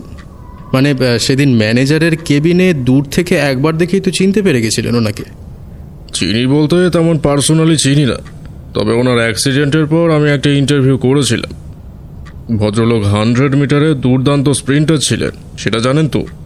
হ্যাঁ জানি তবে কোন স্তরে সেটা জানা নেই। অ্যাক্সিডেন্টে পাটা না খোয়ালে যে উনি সর্বোচ্চ স্তরে পৌঁছতেন তাতে কোনো সন্দেহ নেই। রেয়ার ট্যালেন্ট মশাই। এইটি টু এর এশিয়ান গেমসে পার্টিসিপেট করার কথা ছিল ওনার। কিন্তু ওই যে ব্যাড লাক তার ঠিক তিন মাস আগেই ট্র্যাজেডিটা ঘটে গেল। থার্টি সিক্স পয়েন্ট সামথিং ছিল না স্পিড উষান বোল্টের এই যুগে স্পিডের থেকে less than one kilometre behind ভাবতে পারেন? সেইবার ভারত তেরোটা গোল্ড পায়। অম্বোডায় থাকলে পাক্কা আরেকটা তো হতোই। মিস্টার খাস্তগিরকে ধন্যবাদ জানিয়ে আমরা বেরিয়ে পড়লাম। আবার নিচে এসে মহিম ক্রেকরির খোঁজ করতে গিয়ে ইন্সপেক্টর হুসেনের সাথে দেখা। ওনার কাছে যে খবরটা পাওয়া গেল, তার জন্য আমরা মোটেই প্রস্তুত ছিলাম না। ইন্সপেক্টর হুসেন বললেন, কাল রাত থেকে নাকি তিরুপতি হোটেলের ম্যানেজার মহিম গ্রেগরিকে আর খুঁজে পাওয়া যাচ্ছে না। পুলিশের সন্দেহ খুন করে পালিয়েছে সে। কাল ইন্টারোগেশনের সময় যদি গুণাক্ষরও টের পেতাম, তো ব্যাটাকে তখনই তুলে নিয়ে যেতাম। বললেন ইন্সপেক্টর হুসেন। ওনার কথা শুনে মনে হলো উনি মহিম গ্রেগরিকে খুনি বলেই ধরে নিয়েছেন। অগ্নি জিজ্ঞেস করল বলছি ওর রুম আর কেবিন খানাতল্লাশ হয়েছে? টাকা কড়ি আর লিগাল ডকুমেন্টস বাদে বাকি সবই পড়ে আছে ঘরে। নিয়ে যাওয়ার সময় পাইনি নিশ্চয়ই। ওর বাড়ি কার্শিয়াংয়ের দিকে। ওখানে একটা টিমও পাঠিয়েছি সকালেই। তবে বেশি কিছু আশা করছি না সেখান থেকে। তা আপনারা হঠাৎ ওর খোঁজ করছেন কেন? এরপর অগ্নি পীযূষবাবুর দ্বারা ওর এই কেসে অ্যাপয়েন্টেড হওয়ার কথাটা ইন্সপেক্টর হুসেনকে বলল। সব শুনে উনি বললেন আশা করছি মহিম গ্রেগরি ধরা পড়লেই সব সত্যি কথা বেরিয়ে পড়বে। তবু আপনি যদি তদন্ত করতে চান তাহলে করতে পারেন। সেটা একান্তই আপনার ব্যক্তিগত ব্যাপার। আচ্ছা ইন্সপেক্টর হোসেন তা পীযূষবাবুকে শাসিয়েছেন কিসের ভিত্তিতে? সেটা আপাতত এখন ডিসক্লোজ করতে পারছি না। ব্যাপার যে ক্রমশ জটিল থেকে আরও জটিলতর হতে শুরু করেছে, সে বিষয়ে সন্দেহ নেই। তবে কি মহিম গ্রেগরি আসল খুনি, নাকি অন্য কেউ? অন্য কেউই যদি হবে, তবে মহিম গ্রেগরি পালালো কেন? এইসব চিন্তায় মাথার মধ্যে ঘুরতে লাগল। দুপুরের লাঞ্চ আমাদের ঘরেই নিয়ে এলাম। খেতে খেতে নিশিকান্তবাবু হঠাৎ বললেন আচ্ছা মশাই মহিম গ্রেগরি যদি পালিয়েই না গিয়ে থাকে। তারপর আমাদের প্রতিক্রিয়ার জন্য অপেক্ষা না করেই আবারও বললেন না মানে বলতে চাইছি যে এমনটাও তো হতেই পারে যে খুনিকে দেবকুমার বাবুর সাথে লিফটে উঠতে দেখে ফেলেছিল মহিম গ্রেগরি সম্ভব। তারপর? তারপর আর কি? খুনি সাক্ষী লোপাট করতে মহিম গ্রেগরিকেও বুঝলে না তাই যদি হবে, তো সে কথা মহিম গ্রেগরি পুলিশকে ইন্টারোগেশনেই বলতে পারতো। খুনির পরিচয় গোপন করার কি কোনো কারণ আছে? না, তা নেই। কিন্তু ধরুন যদি মহিমাটা ঘনিকে ব্ল্যাকমেল করে টাকা হাতানোর ধান্দায় থাকে, তারপর রাতে পুলিশের ঝামেলা টামেলা মিটলে মহিম গ্রেগরি খুনিকে গিয়ে বলল যে তোমার পাপ কাজ আমি দেখে ফেলেছি। এখন মানে কিছু গাঁটের করি খসাও, না হলে আমি কিন্তু মুখ বন্ধ রাখব না। কিন্তু ধরুন যদি খুনি গাঁটের করি না খসিয়ে চিরতরেই মহিম গ্রেগরির মুখটা বন্ধ করে দিল কি হতে পারে না? হ্যাঁ আপনি তো মশাই তদন্তের নতুন দিক খুলে দিচ্ছেন একেবারে। আপনি তো বলেন যে প্রতিটা কেস এক একটা বড় পাজেলের মতো। আর আর কেসের প্রতিটা দিক পাজেলের এক একটা খণ্ড। তাই আপনাকে পাজেলের খণ্ড সাপ্লাই দিচ্ছি আর কি। হুম কিন্তু এমনও তো হতেই পারে যে ইন্সপেক্টর হুসেনের সন্দেহটাই ঠিক। মহিম গ্রেগরি আসল খুন। খুন করেই পালিয়েছে সে। দেবকুমার মুখার্জির সাথে ওর যে একটা ঝামেলা হয়েছিল সেই বিষয়ে তো সন্দেহ নেই। তা তুমি কোনো সিদ্ধান্তে পৌঁছেছো কি? না সিদ্ধান্তে পৌঁছানোর মতো যথেষ্ট তথ্য প্রমাণ এখনও নেই হাতে। এই অবস্থায় সোজা সিদ্ধান্তের দিকে ছোটা তো দূরের কথা সামান্য অনুমান ও পক্ষপাত দুষ্ট হয়ে পড়বে। এখন চারিদিকে কেবলই কোয়েশ্চেন মার্ক দেখতে পাচ্ছি। কীরকম তোমরা হয়তো ভাবছ আমি সত্যি সত্যি মাথা ঘুরে শু কেসটার উপর পড়ে গেছিলাম। কিন্তু ব্যাপারটা আসলে সেটা না। আমি ইচ্ছা করে ওতে ধাক্কা মেরে কয়েকটা জুতো নিচে ফেলে দিই। মানে? তাতে লাভটা কি? কেন? পার্কে নিশিকান্ত বাবুর আবিষ্কারের কথা ভুলে গেলে? আমি দেখতে চাইছিলাম যে পার্কের সেই জুতোর ছাপ রায় পরিবারের কারোর কিনা। মিল পেলে? হুম একটার পেয়েছি। তোমরা হয়তো একটাই জুতোর ছাপ লক্ষ্য করেছিলে। ওখানে ঝোপের আড়ালে আড়ি পেতেছিল যে তার মোটা সোলওয়ালা প্যারাগনের আট নম্বর বুট জুতো। কিন্তু দেবকুমার বাবু যেখানে দাঁড়িয়ে কথা বলছিলেন তার ঠিক সামনে পাঁচ ছয় হাত দূরেই ঝোপের ডান দিকটায় আর একটা জুতোর ছাপ ছিল। আর সেটা একজন মহিলার। পীযূষবাবু স্ত্রী মীনাক্ষী দেবী? হুম একই ব্র্যান্ড। একই খাঁজ কাটা নিচের ডিজাইন আর একই সাইজ। এমনকি জুতোর তলায় পার্কের বেলে মাটিও লক্ষ্য করেছি। কিন্তু উনি যে বললেন উনি কাল বাড়ি থেকেই বের হননি। সেটাই তো কোয়েশ্চেন মার্ক মনোজ। মীনাক্ষী রায় মিথ্যে কথা বলছেন কেন? আর তার থেকেও বড় কোয়েশ্চেন মার্ক হলো এটাই যে মীনাক্ষী দেবী যে আমায় ডাহা মিথ্যে কথা বললেন সেটা পীযূষবাবু জানেন কিনা? শেষের কথাগুলো বলতে বলতে অগ্নি দৃষ্টি ঝাপসা হয়ে এসেছিল। নিশিকান্তবাবু বললেন এসবের চক্করে শেষে বোধ হয় দার্জিলিং জুটাই দেখা হবে না। সে কি? ডায়নার সঙ্গ পেয়ে কাল আপনার মন ভরেনি বুঝি? হাড়ও পশু পাখি দেখতে চান নিশিকান্তবাবু একবার কোমরে হাত দিয়ে এখনও ব্যথা করছে কিনা দেখে নিয়ে কিছু একটা বলতে যাচ্ছিলেন। তার আগেই অগ্নি বলল নতুন আর কোনো ঘটনা না ঘটলে বিকেলে ওদিকটা হয়েই আসা যায়। কিন্তু তার আগে ওই বেলা দেবকুমার বাবু স্ত্রীর সাথে একবার কথা বলা প্রয়োজন। লাঞ্চ সেরে আমরা পাশের স্নো হোয়াইট হোটেলে গেলাম। দেবকুমার বাবু স্ত্রী তিথি মুখার্জির সাথে কথা বলতে। কালকের ওই ঘটনার পর আর তিরুপতি হোটেলে থাকেননি ভদ্রমহিলা। রিসেপশন থেকে রুম নাম্বার জেনে নিয়ে তিথি দেবীর রুমে পৌঁছে দেখলাম, ওনাদের বেশ কিছু আত্মীয় স্বজনও এসে রয়েছেন সেখানে। তিথি দেবীকে দেখে মনে হলো এরই মধ্যে উনি নিজেকে অনেকটা সামলে নিয়েছেন। কেন জানি না তবে ওনার মধ্যে খুব একটা শোকের ছায়া পড়েছে বলে আমার মনে হলো না। আমাদের সাথে কথা বলতেও সহজেই রাজি হয়ে গেলেন তিনি। এই রকম সময় এসে বিব্রত করার জন্য তিথি দেবীর কাছে অগ্নি প্রথমেই ক্ষমা চেয়ে নিল। তারপর প্রশ্ন করল আচ্ছা কাল ওই সময় আপনি কি আপনাদের রুমেই ছিলেন? হ্যাঁ। দেবকুমার বাবু কি জন্য বাইরে গেছিলেন? কিছু বলে গেছিলেন আপনাকে? বৃষ্টিটা থেমেছিল ওই সময় একটু। তাই একটু পার্কের দিকে গেছিলেন।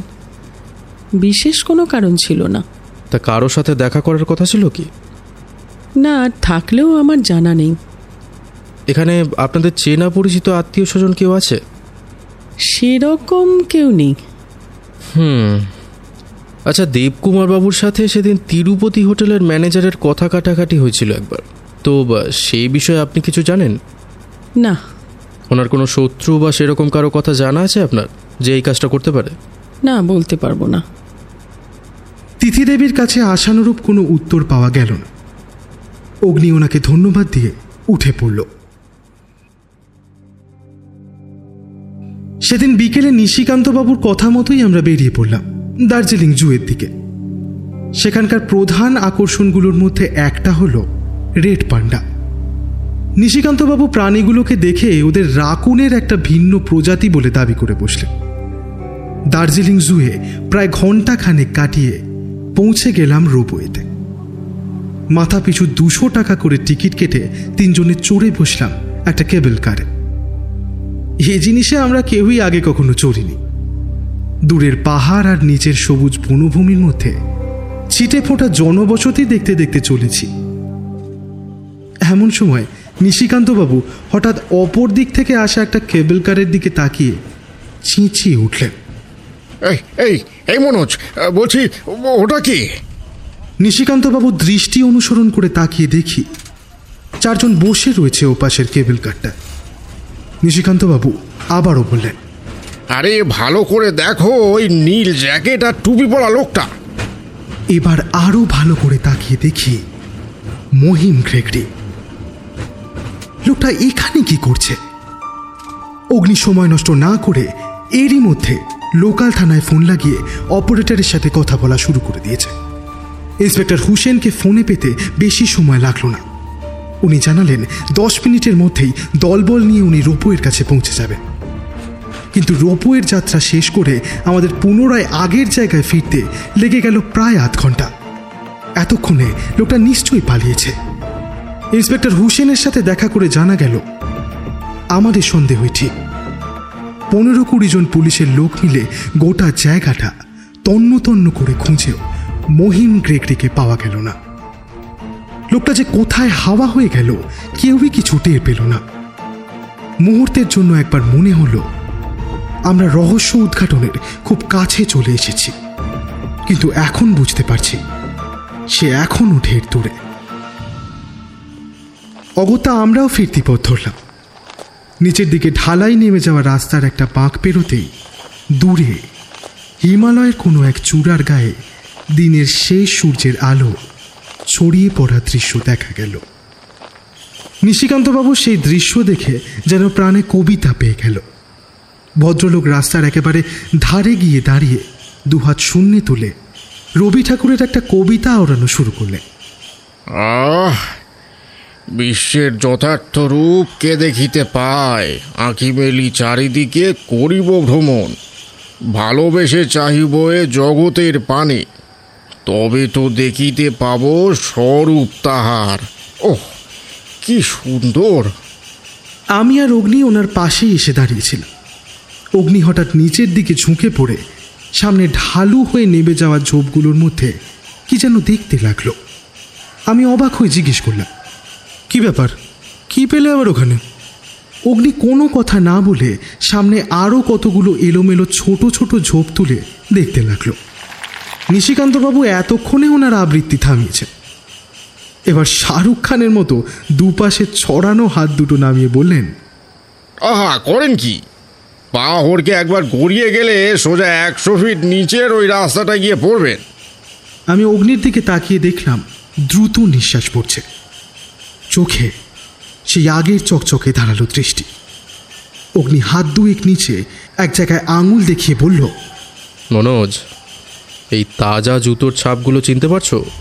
আমি সেদিকে তাকিয়ে দেখলাম পরপর তিন চারটে পায়ের ছাপ সোজা নিচের দিকে নেমে গেছে। পার্কের সেই ছাপগুলো কি? একদম। এই একই জুতো পরে কেউ কিছুক্ষণের মধ্যেই এদিক দিয়ে নিচে নেমে গেছে। ছাপগুলো বেশ তাজা তাতে কোনো সন্দেহ নেই। এই বলে অগ্নি ওই খাড়া ঢাল বেয়ে সোজা নিচের দিকে নামতে যাচ্ছিল তদারক করতে। আমি ওকে বাধা দিয়ে বললাম এই দাঁড়াও দাঁড়াও তোমার নেমে কাজ নেই। দুর্বল শরীরে পা হড়কে গেলে আর থামতে পারবে না। আমি যাচ্ছি। ওপর থেকে দেখে কাজটা যতটা সহজ মনে হয়েছিল, হাত দশেক নামতেই সে ভুল আমার ভেঙে গেল। জায়গায় জায়গায় মাটি এতটাই পিচ্ছিল যে পা টেকানোই দায় পায়ের ছাপগুলো যেদিক দিয়ে নেমে গেছে, আমাকেও সেই পথ অনুসরণ করে দেখতে হবে, ওগুলো ঠিক কোথায় শেষ হয়েছে। কাজটা মোটেই সহজ না। ওপর থেকে অগ্নির গলা শুনতে পেলাম। সাবধানে মনোজ, ধীরে ধীরে নিচের দিকে যাও। ছোট পাথরে পা দিও না কিন্তু।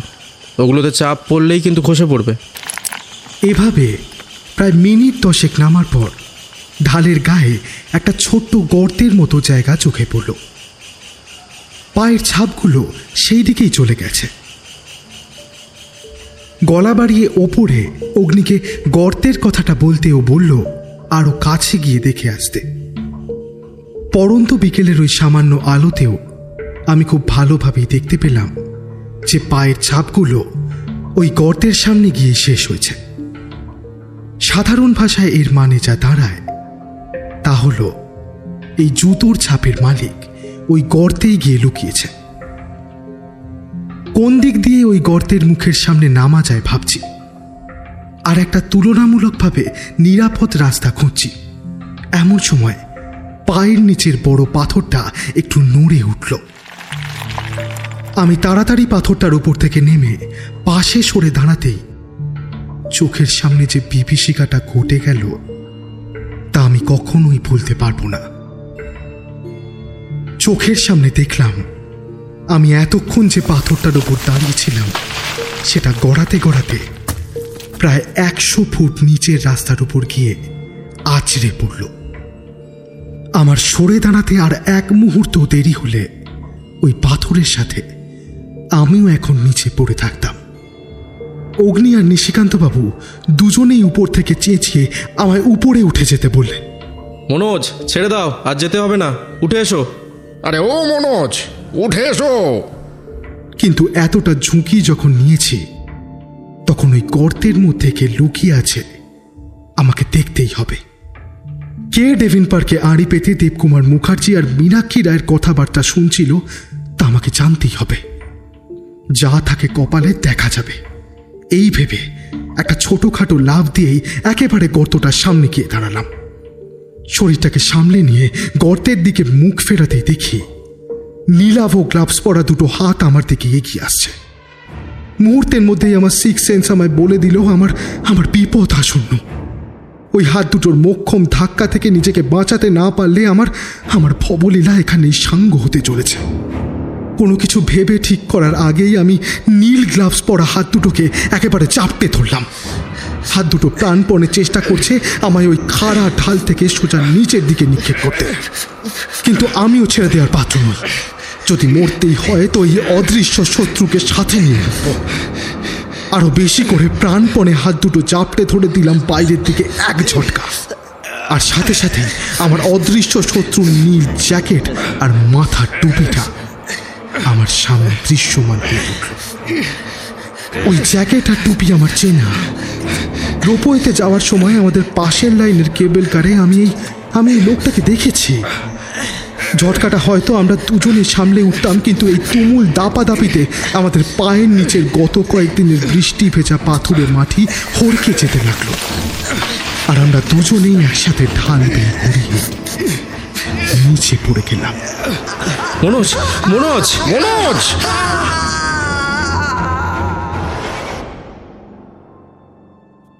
কতক্ষণ যে ঢাল বেয়ে নিচের দিকে গড়িয়েছি বলতে পারি না।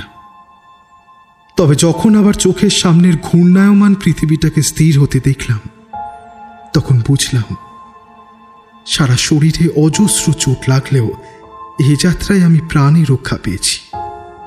কিন্তু এই পাহাড়ের দেশে হঠাৎ সমুদ্র কীভাবে এসে পড়ল, সেটা তখনও বুঝতে পারিনি। তবে শরীরটা যে জলের মধ্যে রয়েছে, সেটা টের পাচ্ছিলাম। মহিম গ্রেগরিও আমার সাথেই নিচে পড়েছিল। জলের মধ্যেই মাথাটা একটু উঁচু করে সেদিকে তাকিয়ে দেখি, সেও জলে হাবুডুবু খাচ্ছে। মিনিট খানেক সেভাবেই বরফ ঠান্ডা জলে পড়ে রইলাম। তারপর হঠাৎ অনুভব করলাম, তিন চারটে হাত আমাকে টেনে জল থেকে তুলে নিয়ে যাচ্ছে। চোখের সামনে দেখতে পেলাম কয়েকটা আবছা মুখ। যদিও ওর মধ্যে দুটো মুখ আমার চেনা। এরপর আমার আর কিচ্ছু মনে নেই।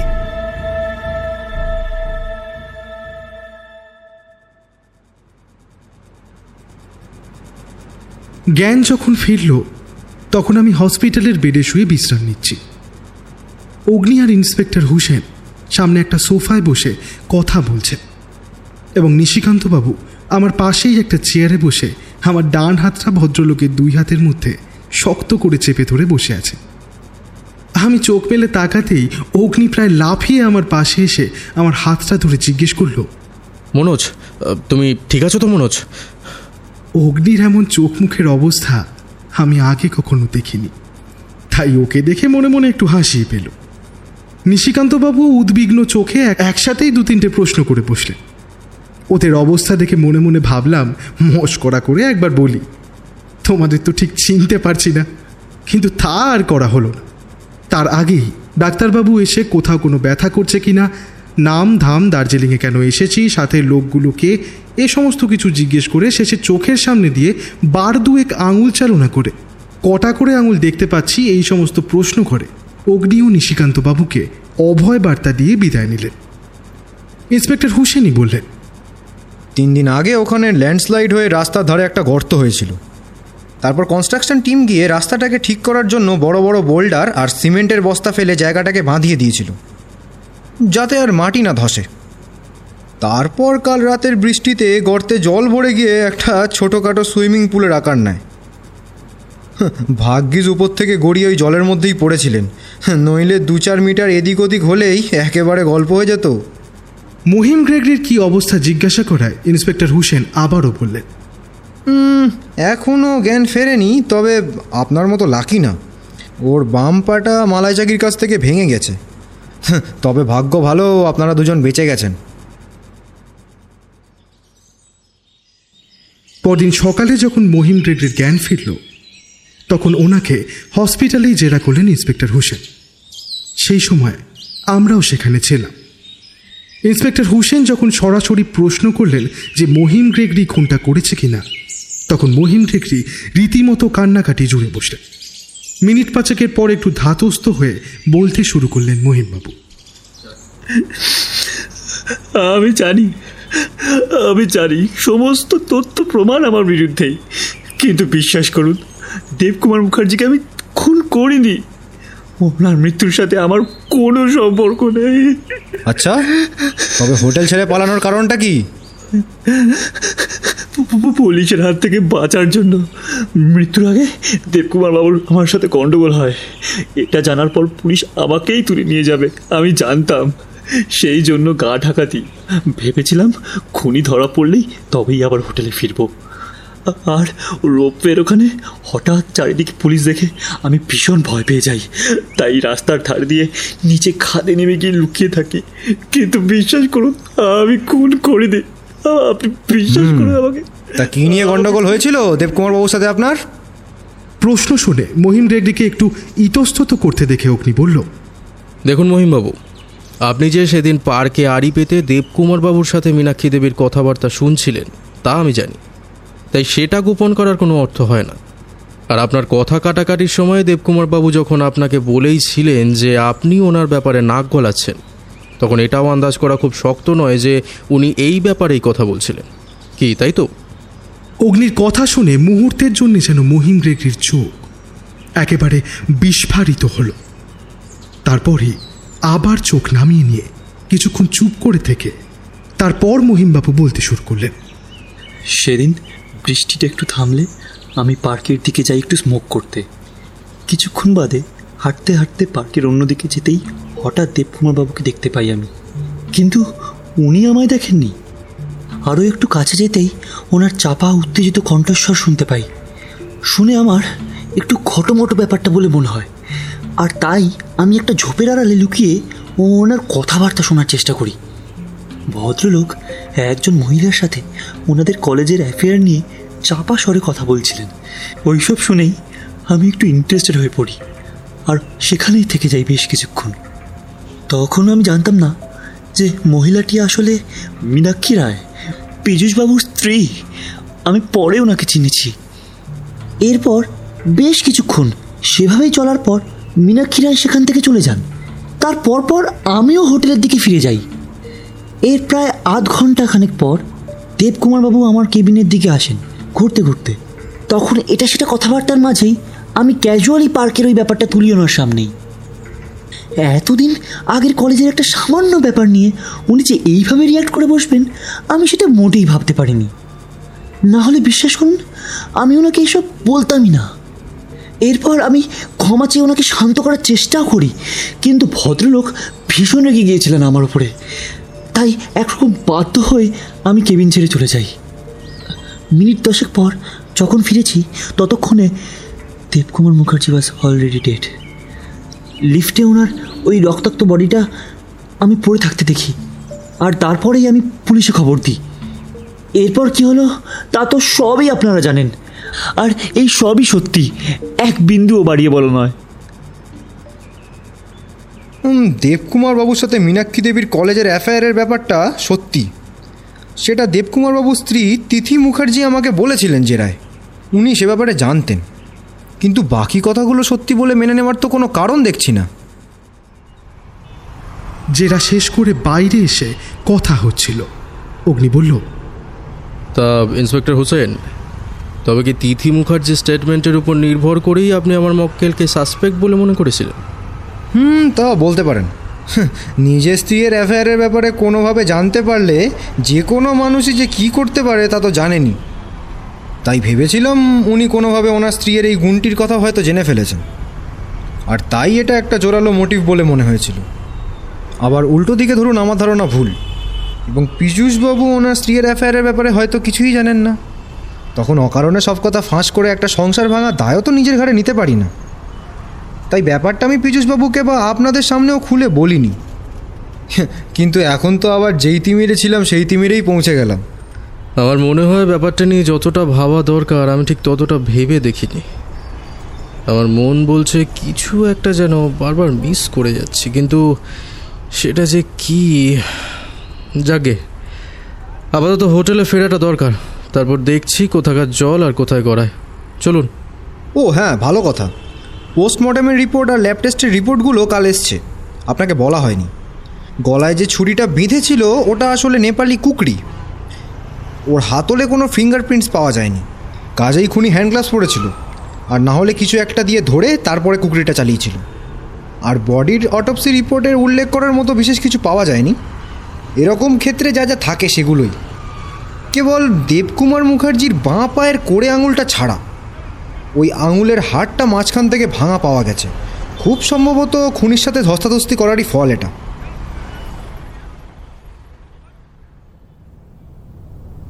দু একটা জায়গায় একটু কেটে ছড়ে যাওয়া ছাড়া চোট বিশেষ ছিল না বলে সেদিনই আমাকে রিলিজ করে দেওয়া হয় হসপিটাল থেকে। শরীরে দু একটা জায়গায় ব্যথা ছিল ঠিকই, কিন্তু সে এমন কিছু না। সেদিন হোটেলে ফিরে লাঞ্চ সেরে আমাদের ঘরে বিছানায় লম্বা হয়ে শুয়ে আমি আর নিশিকান্ত বাবু। অগ্নি একটা চেয়ারে ওর ওই মার্কা মারা আধ শোয়া আধ বসা অবস্থাতেই রয়েছে। এরকম সময় ওকে দেখলে যে কেউই ভাববে হয়তো ঘুমিয়ে পড়েছে। ফেলুমিত্তিরের দার্জিলিং জমজমাট মনে আছে মনোজ? এই যেন একেবারে তাই। খুন আছে তদন্ত আছে দার্জিলিং তো আছেই আবার পাহাড় থেকে পড়ে যাওয়াও আছে। সেটা অবশ্য মূল গোয়েন্দা নয় তাও কি আছে তো? সাধে কি আর লোকে তোমার গল্পকে ফেলু কপি বলে? তারপর অগ্নিকে উদ্দেশ্য করে আবারও বললেন ও মশাই আপনি কি শুয়ে পড়লেন নাকি? ফেলু মিত্তিরের সাথে আমার তুলনা করা একরকম দণ্ডনীয় অপরাধ। মানিকবাবুর গল্প যে পড়েছে সে এমন কাজ কখনোই করবে না। গুরুদেব ছিলেন বলেই তো আমরা আছি। হয়েছে। এটাও সেই লন্ডনে ফেলুদা থেকেই তোলা লাইন। কেন? ফেলু মিত্তির তার গুরু শার্লক হোমসকে যে লাইন বলতে পারেন আমি আমার গুরুকে পারি না বুঝি? না না পারেন পারেন ঢের পারেন। এবার কেসের ব্যাপারে একটু বলুন তো। কিছু কি নতুন ভাবলেন? হুম। সে কি কিচ্ছু না? দেখো দুজন লোক রয়েছেন যাদের আমরা হিসাবের বাইরে ধরতেই পারি। স্পোর্টস এডিটর কুণাল খাস্তগির আর অম্বরবাবু। কারণ এদের খুন করার কোনো মোটিভ নেই। তা মোটিভ যে নেই সেই ব্যাপারে এত শিওর হচ্ছ কী করে? হয়তো থাকতেও পারে যেটা আমরা জানি না। কোনো একটা জিনিস আমাদের অজানা বলে যে তার কোনো অস্তিত্বই নেই সেটা তো বলা যেতে পারে না। তাছাড়াও অম্বর রায়ের তো একটা মোটিভ রয়েছেই। অম্বর রায়ের? কীরকম?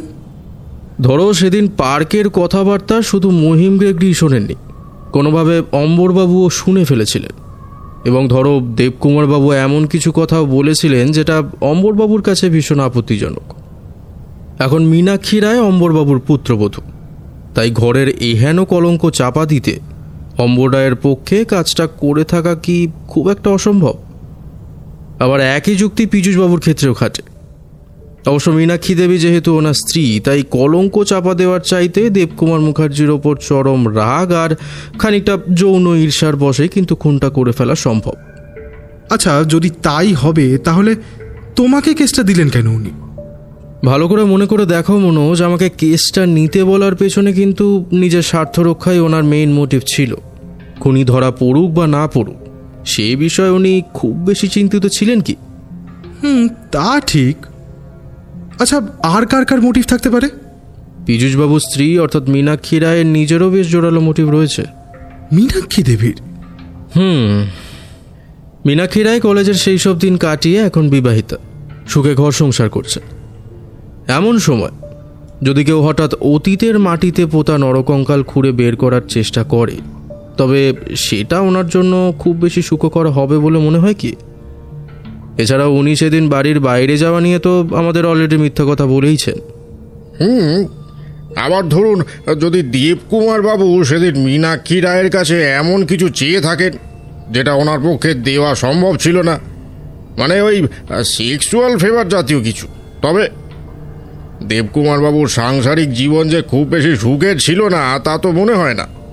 কারণ ওনার স্ত্রী তিথি মুখার্জি তো নিজেই পুলিশের জেরা স্বীকার করেছেন।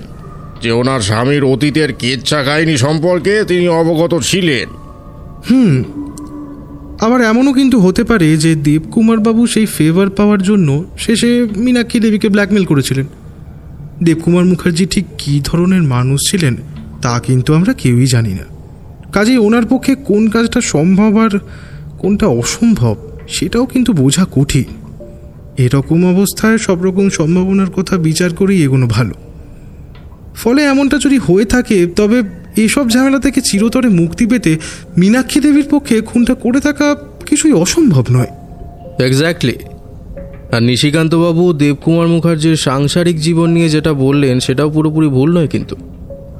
তোমাদের মনে আছে, এখানে এসে প্রথম দিন পীযূষবাবুর চায়ের আড্ডায় নিমন্ত্রণে গিয়ে সেখানে দেবকুমারবাবু ও ওনার স্ত্রীও এসেছিলেন। তখন দেবকুমার দেবকুমারবাবুর স্ত্রীর মুখের হাবভাবটা মনে করে দেখো। কেমন একটা বিষাক্ত ধরনের হয়েছিল। কাজেই মীনাক্ষী দেবী তো বটেই, কিন্তু আমার কি মনে হয় জানো, দেবকুমারবাবুর স্ত্রী তিথি মুখার্জিকেও সন্দেহের তালিকা থেকে একেবারেই বাদ দিলে চলবে না। দেবকুমারবাবুর অতীত সম্পর্কে জানা এক ব্যাপার, আর চোখের সামনে নিজের স্বামীকে অপর স্ত্রীর প্রতি আসক্ত হয়ে পড়তে দেখা কিন্তু আরেক ব্যাপার। হাজার হোক দেবকুমারবাবুর স্ত্রী উনি। নিজের স্বামীকে এতটুকু তো চিনবেনি না না তাও আবার হয় নাকি? নিজের স্বামীকেই খুন করবে শেষে। এতে অবাক হওয়ার কিছুই নেই নিশিকান্তবাবু। একবিংশ শতাব্দীতে এসব ঘটনা হামেশাই ঘটছে। কেন বা কিছুদিন আগে আমাদের মালদাতেই তো এক যুবক তার মা বাবা ঠাকুমা সকলকে মেরে নিজের বাড়িতেই পুঁতে রেখেছিল। তার সামনে এই ঘটনা কি খুব একটা অসম্ভব বলে মনে হয়? কি জানি বাবা তবে আমার থিওরিতে ওই বেটা মহিম গ্রেগরিকেই বেশি সন্দেহজনক বলে মনে হচ্ছে। হুম কীরকম থিওরি? আচ্ছা মনোজ খুনটা হয়েছে কি দিয়ে? একটা নেপালি কুকরি দিয়ে? এক্স্যাক্টলি সেটাই তো এই কেসের গোড়া। বলছি একটু এক্সপ্লেন করলে ভালো হতো না? আচ্ছা নেপালি কুকরি কার কাছে থাকা সম্ভব? যে লোক নেপালের বা ওই ধরো এই আশেপাশে যেমন দার্জিলিংয়ের তাই নয় কি? এখন সেরকম সাসপেক্ট তো ওই একজনই আছে। ওই হোটেলের ম্যানেজার মহিম গ্রেগজি। কাজেই ওই বেটা জেরায় যা যা বলেছে সবই গাঁজাখুরি গপ্প। কোনটা ওই করেছে? গরিবের কথা বাসি হলেও সত্যি হয় মিলিয়ে নেবেন আমার কথা। তা সেই যুক্তি যদি মেনে চলা হয় তাহলে তো আপনাকে অবাঙালি বলতে হয়। কেন কেন? কেন? আপনার কাছেও তো জার্মান বাইনাকুলার রয়েছে। তাহলে কি আপনিও জার্মান নাকি? অগ্নির এই এক কথাতেই নিশিকান্তবাবুর থিওরিটার মাথা কাটা গেল। আমি বললাম, কুকরি এমন কিছু দুর্লভ বা মহামূল্য জিনিস না। এখানে যে কোনো ছুরি ছুরিকাচির দোকানেই কথা বলতে বলতেই অগ্নির দিকে চোখ যাওয়ায় আমাকে কথা থামাতে হলো। অগ্নির চোখ চঞ্চল হয়ে উঠেছে, আর ওর চোখের ওই দৃষ্টি আমার ভীষণভাবে চেনা। অগ্নি চেয়ারে সোজা হয়ে বসে অস্ফুট স্বরে বলল বাপায়ের কোড়ে আঙুলের হাড় ভাঙা, বাপায়ের কোড়ে আঙুল, কুকুরি গলায় ঢুকিয়ে খুন, কুকুরি কুকুরি। এই তো। এই বলে প্রায় লাফিয়ে চেয়ার ছেড়ে উঠে টেবিলে রাখা ওভারকোটটা গায়ে জড়াতে জড়াতে অগ্নি বলল চোখের সামনেই ছিল অথচ এই সামান্য ব্যাপারটা এতক্ষণ দেখতেই পাইনি। আবার লোকে ফেলু মিত্তিরের সাথে তুলনা করে নাকি? ছি ছি ছি ছি ছি। মনোজ বলছি আমায় একটু বেরোতে হবে বুঝলে? ঘণ্টা খানেকের মধ্যেই ফিরবো। বলে রুমের দরজাটা খুলে সোজা বাইরে বেরিয়ে গেল অগ্নি। নিশিকান্তবাবু কিছুক্ষণ দরজার দিকে তাকিয়ে থেকে তারপর আবার আগের মতো বালিশে হেলান দিয়ে শুয়ে একটা হাই তুলে বললেন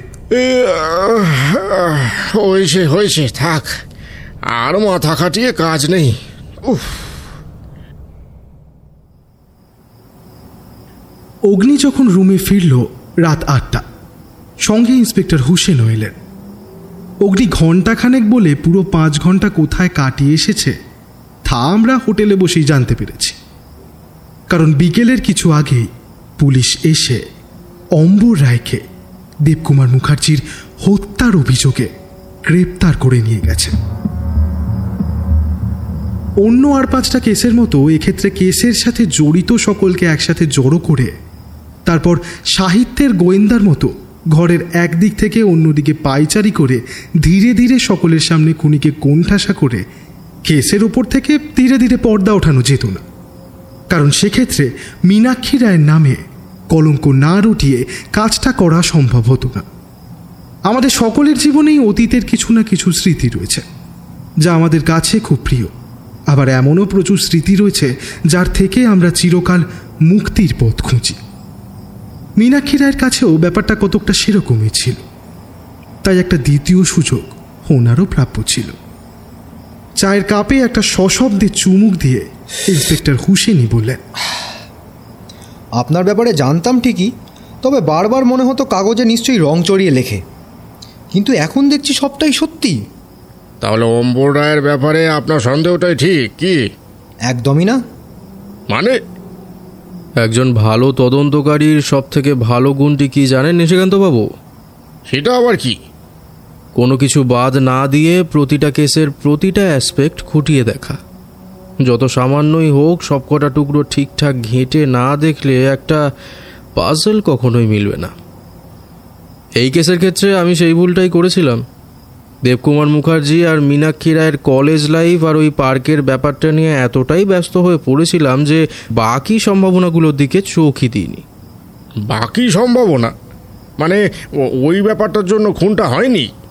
না। ইনফ্যাক্ট ওই অ্যাফেয়ারের ব্যাপারটা এই কেসের সাথে যুক্তই না। দূর ছাই তাও হয় নাকি?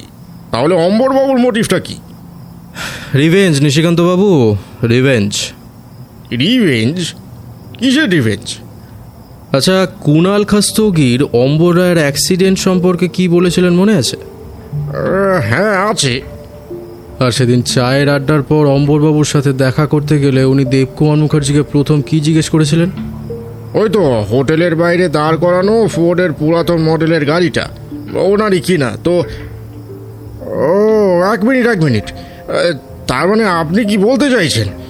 ওই গাড়িতেই অ্যাক্সিডেন্ট হয় অম্বরটায়ের তারই রিভেঞ্জ হুম।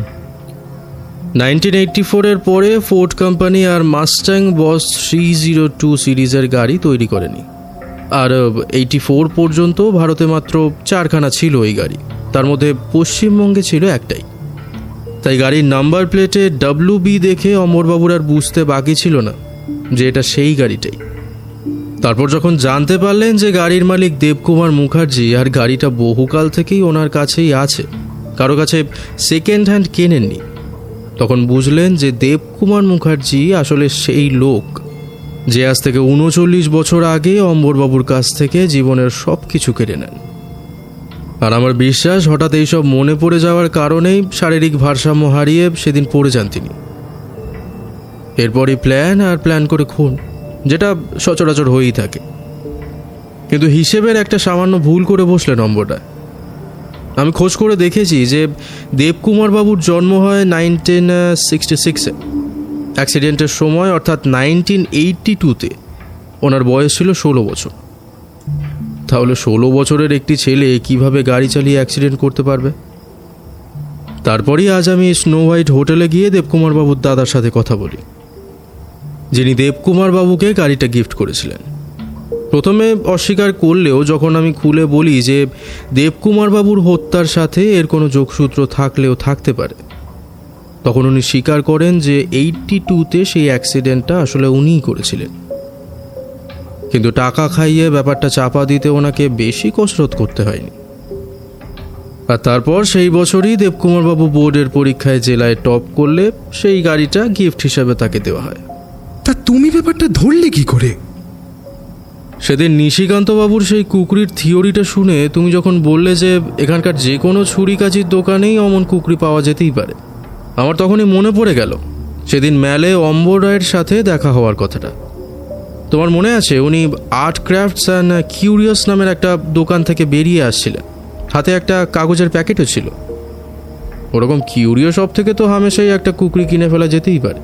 আর ওই কাগজের প্যাকেটের মোড়কটা দিয়ে কুকরির হাতলটা ধরলে তো ওতে কোনো ফিঙ্গারপ্রিন্টও থাকবে না। এইভাবেই অম্বর রায়ের ওপর সন্দেহ হতেই আরেকটা ব্যাপারও আমার খেয়াল হয় যে পোস্টমর্টম রিপোর্টে দেবকুমারবাবুর বাঁ পায়ের কোড়ে আঙুলটা ভাঙা পাওয়া গেছিল। প্রথমে সেটাকে ধস্তাধস্তির চিহ্ন বলেই মনে হয়েছিল, কিন্তু জামা কাপড়ে বা মুখে চোখে কোথাও না, কেবল পায়ের কোড়ে আঙুলেই চোট লাগে কি করে? তবে কি কিছুতে চাপা পড়ে গেছিল আঙুলটা? কিন্তু এমন কিসে চাপা পড়তে পারে যা দিয়ে একেবারে হাড়টাই ভেঙে যাবে? তখনই ভাবতে ভাবতে মনে পড়ল যে সেই দিন অম্বরবাবু তো একটা ক্রাচ হাতে নিয়ে হাঁটছিলেন। আর ওই ক্রাচের নিচে চাপা পড়লে পায়ের কোড়ে আঙুলের হাড় সহজেই ভাঙতে পারে। আর গলায় কুকরিটা সজোরে বিধিয়ে দেওয়ার সময় তেমনটা হয়ে থাকা খুব একটাও অসম্ভব নয়। এরপর আর কি। সোজা চলে গেলাম ম্যালের সেই আর্ট ক্রাফটস অ্যান্ড কিউরিয়াসের দোকানে। সেখানে গিয়ে জিজ্ঞেস করতেই ওরা ওই দিন বিকেলের অম্বরবাবুর কেনা কুকরির বিলের কপিটা দেখিয়ে দিল। তাও ডবল চেক করার জন্য ফোন করে ইন্সপেক্টর হুসেনকে ওই কুকরিটা নিয়ে আসতে বলেছিলাম ওই দোকানে। দোকানের লোক একবার দেখেই কুকরিটা শনাক্ত করল। খুনি যে অম্বর রায়, সেটা তখনই বুঝতে পারলেও মোটিভটা তখনও আমার অজানা ছিল। তারপর মোটিভ নিয়ে ভাবতে গিয়েই গাড়ির ব্যাপারটা মাথায় আসে। আর তারপরই স্নো হোয়াইট হোটেলে গিয়ে দেবকুমার বাবুর দাদার কাছ থেকেই বাকিটা জানতে পারি। সত্যি? এরপর থেকে তদন্তের কাজে আপনার মতোই বেসিক্স ধরে এগোতে হবে। একেবারে কনক্লুশনের দিকে লাফানোটা মস্ত বড় ভুল হয়ে গেছিল। এরপর অগ্নিকে ধন্যবাদ জানিয়ে উঠে পড়লেন ইন্সপেক্টর হোসেন। নিশিকান্তবাবু বললেন সবই তো হলো কিন্তু এত সব খাটাখাটনির পর আপনার ভাগে কি বা জুটলো? পারিশ্রমিকের কথা বলছেন কি? হুম পীযূষবাবুর স্বার্থ রক্ষা তো আর হলো না। শেষে ওনার বাবাকেই জেলে যেতে হলো। নিশিকান্তবাবু এরকম কেস পেলে সবসময় পারিশ্রমিকের খিদেটা থাকে না। আর তাছাড়াও দার্জিলিংয়ে আসা তো শরীর সারাতে। তা সেই কাজটা বরাবর হয়েছে কিনা সেটা বলুন। বটে। দার্জিলিংয়ে এসে শরীর ঠিক না হয়ে আর উপায় আছে? অগ্নির পারিশ্রমিক অবশ্য এই কেসে মারা যায়নি। দার্জিলিং থেকে চলে আসার দিন স্টেশনে মীনাক্ষী দেবী নিজে এসে অগ্নিকে ওর কাজের পারিশ্রমিক এবং ওনার সংসার বাঁচানোর জন্য ধন্যবাদ দুটোই দিয়ে যান।